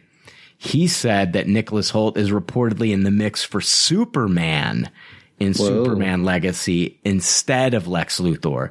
So there's Dude, I could see that. there's conflicting reports. Mm-hmm. So some people are saying, you know, he's he's they want him as Lex Luthor, and Justin Kroll from Deadline is saying that's that it's not Lex Luthor. They he's in the mix for Superman. And I can see it too, Joe. Like I- his, mm-hmm. I guarantee his Clark Kent. When you see Renfield and you see his other movies, his Clark Kent would be incredible. That's the same thing I was thinking immediately. Was his Clark Kent would be so good? Yeah, And he's a tall dude, right? Yeah, he's just got to beef up. Yeah. I mean, he he doesn't have to. He doesn't have to be. I don't. He doesn't have to be Cavill big. No. no. I mean, Christopher Reeve never got there. I mean, Christopher Reeve was uh he was a big guy. He had muscles, but he didn't look. Cavill looks like a fucking you know professional wrestler. He's huge. I don't think you need to go. You don't. You don't have to look like Frank Miller Superman. Yeah. I think Nicholas like- Hoult puts a little bit of bulk on. I think he'd do just fine. So Mm-hmm. Oh, I think he'd. I was just scrolling through Google and looking at pictures of him. I think he'd be perfect for it. Mm-hmm. a lot of people been saying, a lot of people have been putting it out there that they would like to see Bautista as Lex Luthor. As much as I love Bautista, I don't know if I can see be him. weird. I don't know if I, I can love see him as Bautista, Luthor. but they need to Yeah. cast a younger actor. To if they're casting this younger Superman, g- give us a younger Lex too that can be in in in the universe for a while. God damn it! Imagine Anthony Starr with a shaved head.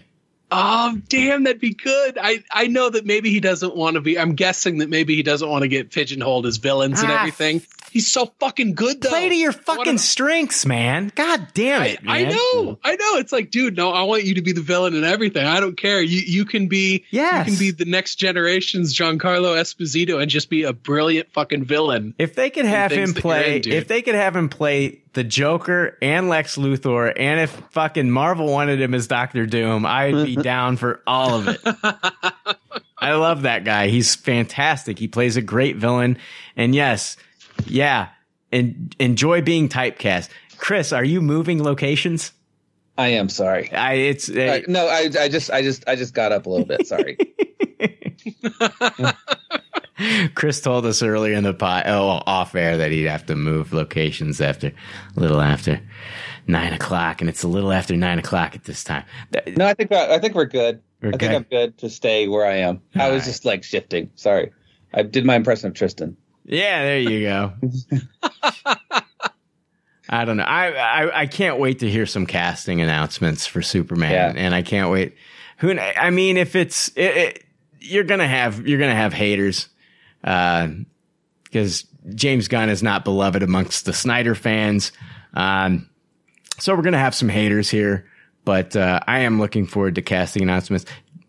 Uh, Corenswet looks like he'd be a good Superman, though. I don't know he about. does. He's got the look also. He I'm does. just more familiar with um yeah, I'm just more familiar with the other guy. Nicholas Hoult. And yeah, thank you. I'm terrible with names sometimes. um Yeah, I don't know. I'm looking, f- looking for to Superman. Oh God, I'm done. I'm fucking done. Jesus Christ. What are we doing next week? Oh, we're talking about Still next week, Joe. The Michael J. Fox documentary. What else Oh today? yes, excellent. I don't know. I haven't I haven't fleshed out the entire list. We're going to be talking about Fast X, and then uh, I think there's a Conor McGregor documentary dropping on Netflix on uh, on Wednesday. Joe, Alrighty. you know I don't know much about him. You know I used to watch a lot Neither of do I. used to watch a lot of MMA back in the day. I'm talking like you know 10, 15 years ago. I watched a lot of MMA. I was watching you know uh, the the Forrest Griffins, the uh,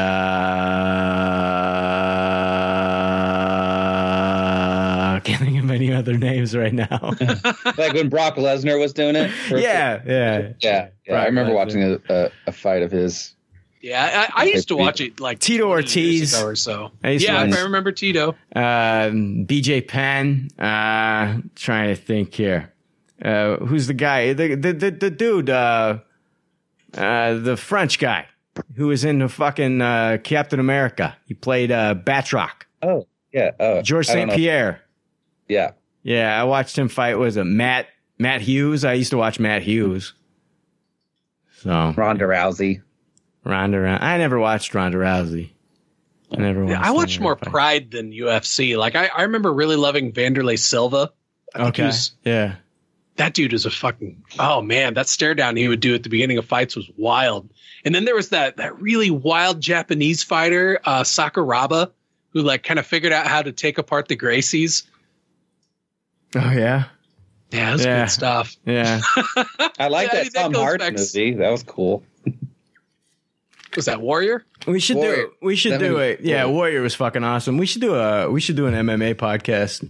All three of us with our li- with our limited. With our expert. no, with no, just with limited uh, with our limited knowledge of the of the sport. You know.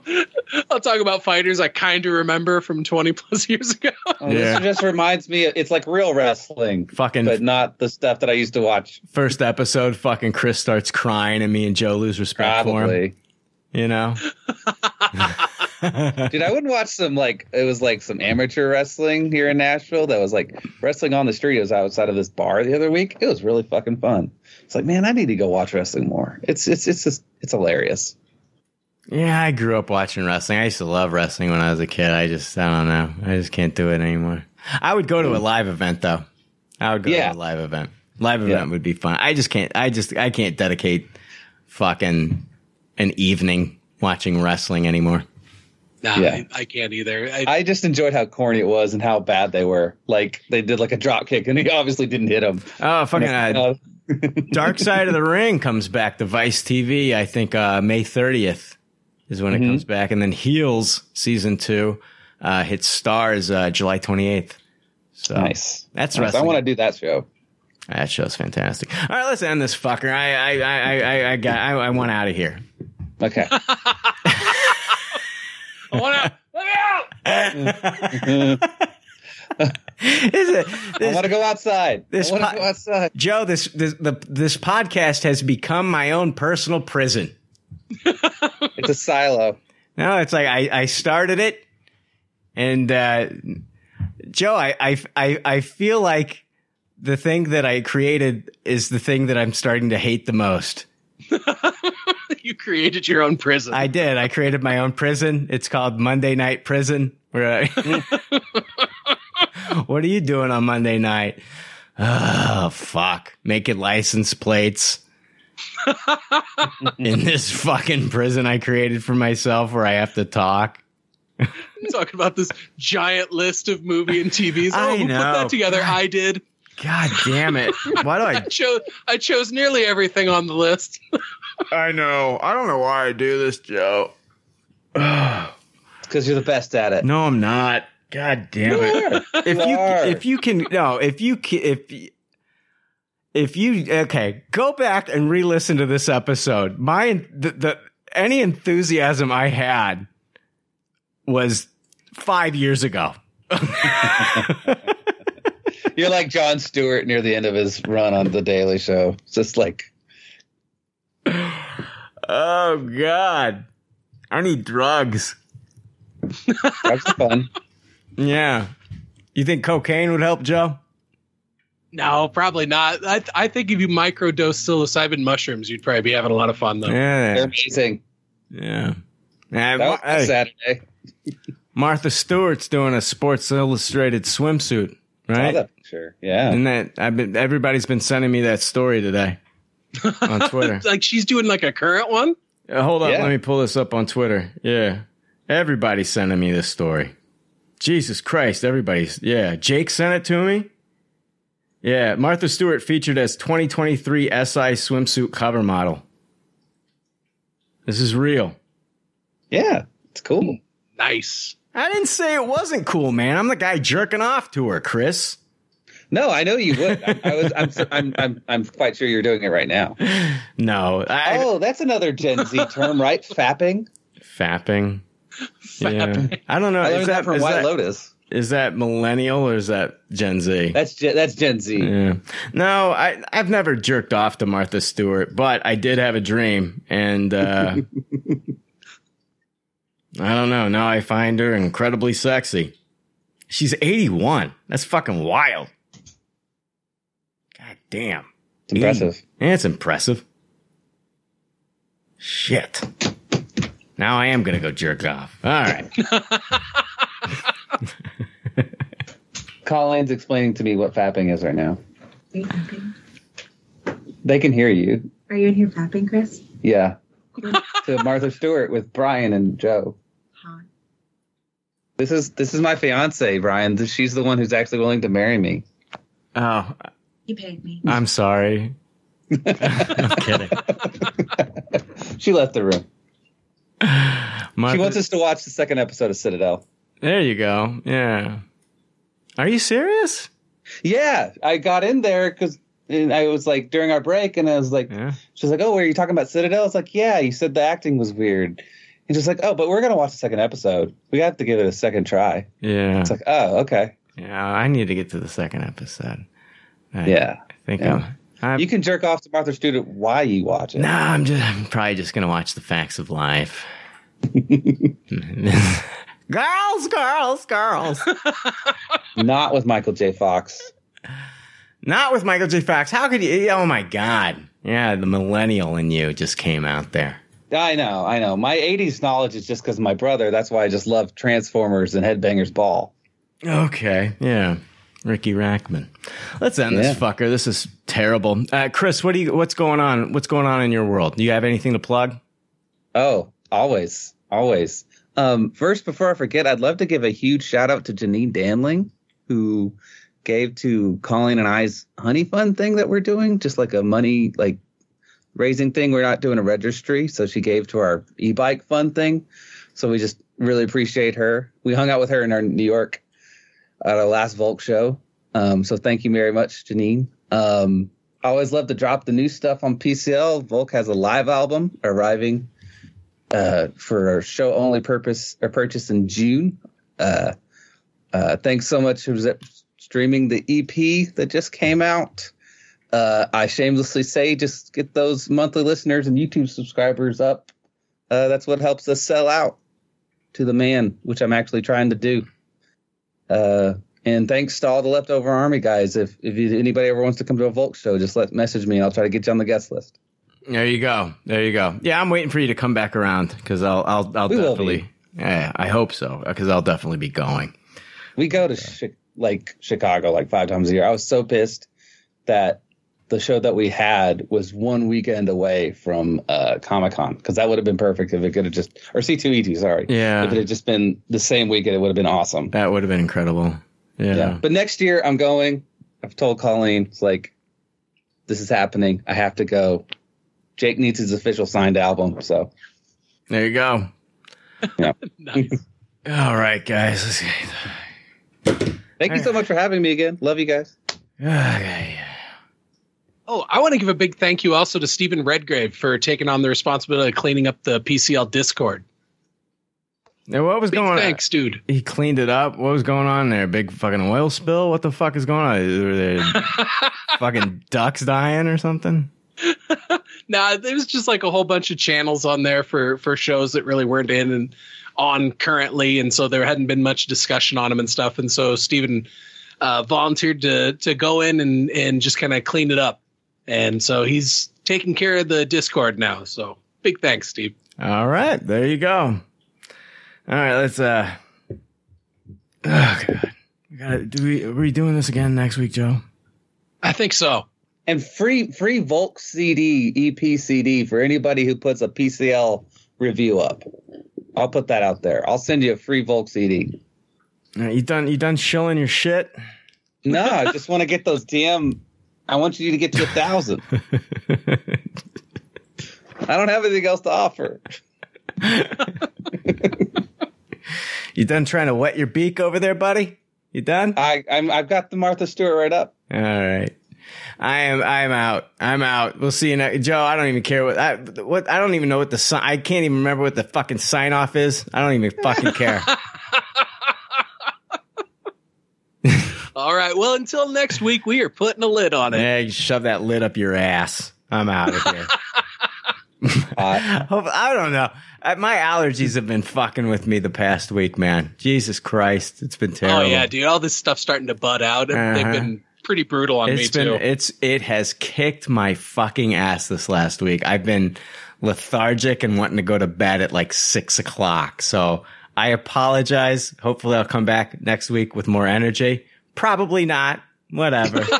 you beat me. I ain't making I ain't making any promises. I ain't making this, this podcast is sucking the fucking life out of me, Joe. that, sound- that sounds about right. It's like let's do a podcast. It's gonna be a lot of fun. No. And like a month in there, so Yeah. you're like, "Fuck, this is real work." Yeah, I, what I'm trying to do here is make each episode progressively worse to where when I do end it, people won't give a shit. Like, oh, Your Game of Thrones in it. Your Game of Thrones in it. yeah, yeah, exactly, exactly. I'm Game of Thrones in it, so like once once uh, I do announce that we're we're ending, people are kind of like, yeah, it makes sense. That pe- that podcast is still going. Yeah, That's still a thing. yeah, they jumped they jumped the shark a long time ago. I'm surprised. I mean, nobody's clamoring for George R. R. Martin to finish the books now. So yeah, it's There's a good no- strategy. Hey, what's the end to this? Oh, they stopped making movies? We're done. exactly. the writer's strike is a perfect time. exactly. Yeah. It's like, that's what, we, hey, Joe, that's what we're going to do. this is gonna be our very own Heroes season two, huh? Yeah. we're going to blame, we're going to blame, yeah. Yeah. We're going to blame the writer's strike. All right. See you next week. Later. Thanks for listening to Pop Culture Leftovers. Congratulations. I don't know how you did it. I couldn't do it. You people need a t-shirt saying, I just listened to two hours of nonsensical crap. Anyway, if you'd like to reach the Pop Culture Leftovers cast, you can email them at comments at popcultureleftovers.com. You can also follow them on Twitter at PC Leftovers or like their Facebook page. They'd love to hear from you. They're all pretty sad and lonely. One of them is homeless, but I didn't say that. There's already like 7 million podcasts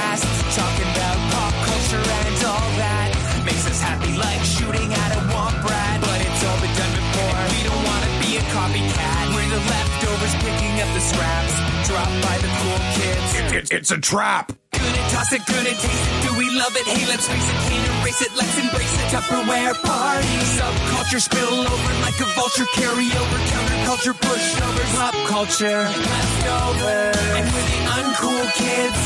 What's to say has already been said. Leftovers. Pretty sure that the only talent is the band that's singing this. Pop culture leftovers. Past that original and good have already been done before, so we should separate the wheat from the chaff. And we're the chaff, the crap, even though we're the shit. Woo! We're the leftovers picking up the scraps dropped by the cool kids. it's a trap. Good and toss it, good and taste it. Do we love it? Hey, let's face it, can't erase it. Let's embrace the Tupperware party. Subculture spill over like a vulture. Carry over counterculture, pushovers, pop culture, leftovers. And we're the uncool kids. What's to say's already been said. Leftovers. Pretty sure that the only talent is the band that's singing this. Pop culture leftovers. Pop, pop, pop, pop culture leftovers. Good and toss it, good and taste it. We love it? Hey, let's face it, can't erase it. Let's embrace the Tupperware party. Subculture spill over like a vulture. Carry over counterculture, pushovers, pop culture, leftovers. And we're the uncool kids. What's to say has already been said. Leftovers. Pretty sure that the only talent is the band that's singing this. Pop culture leftovers.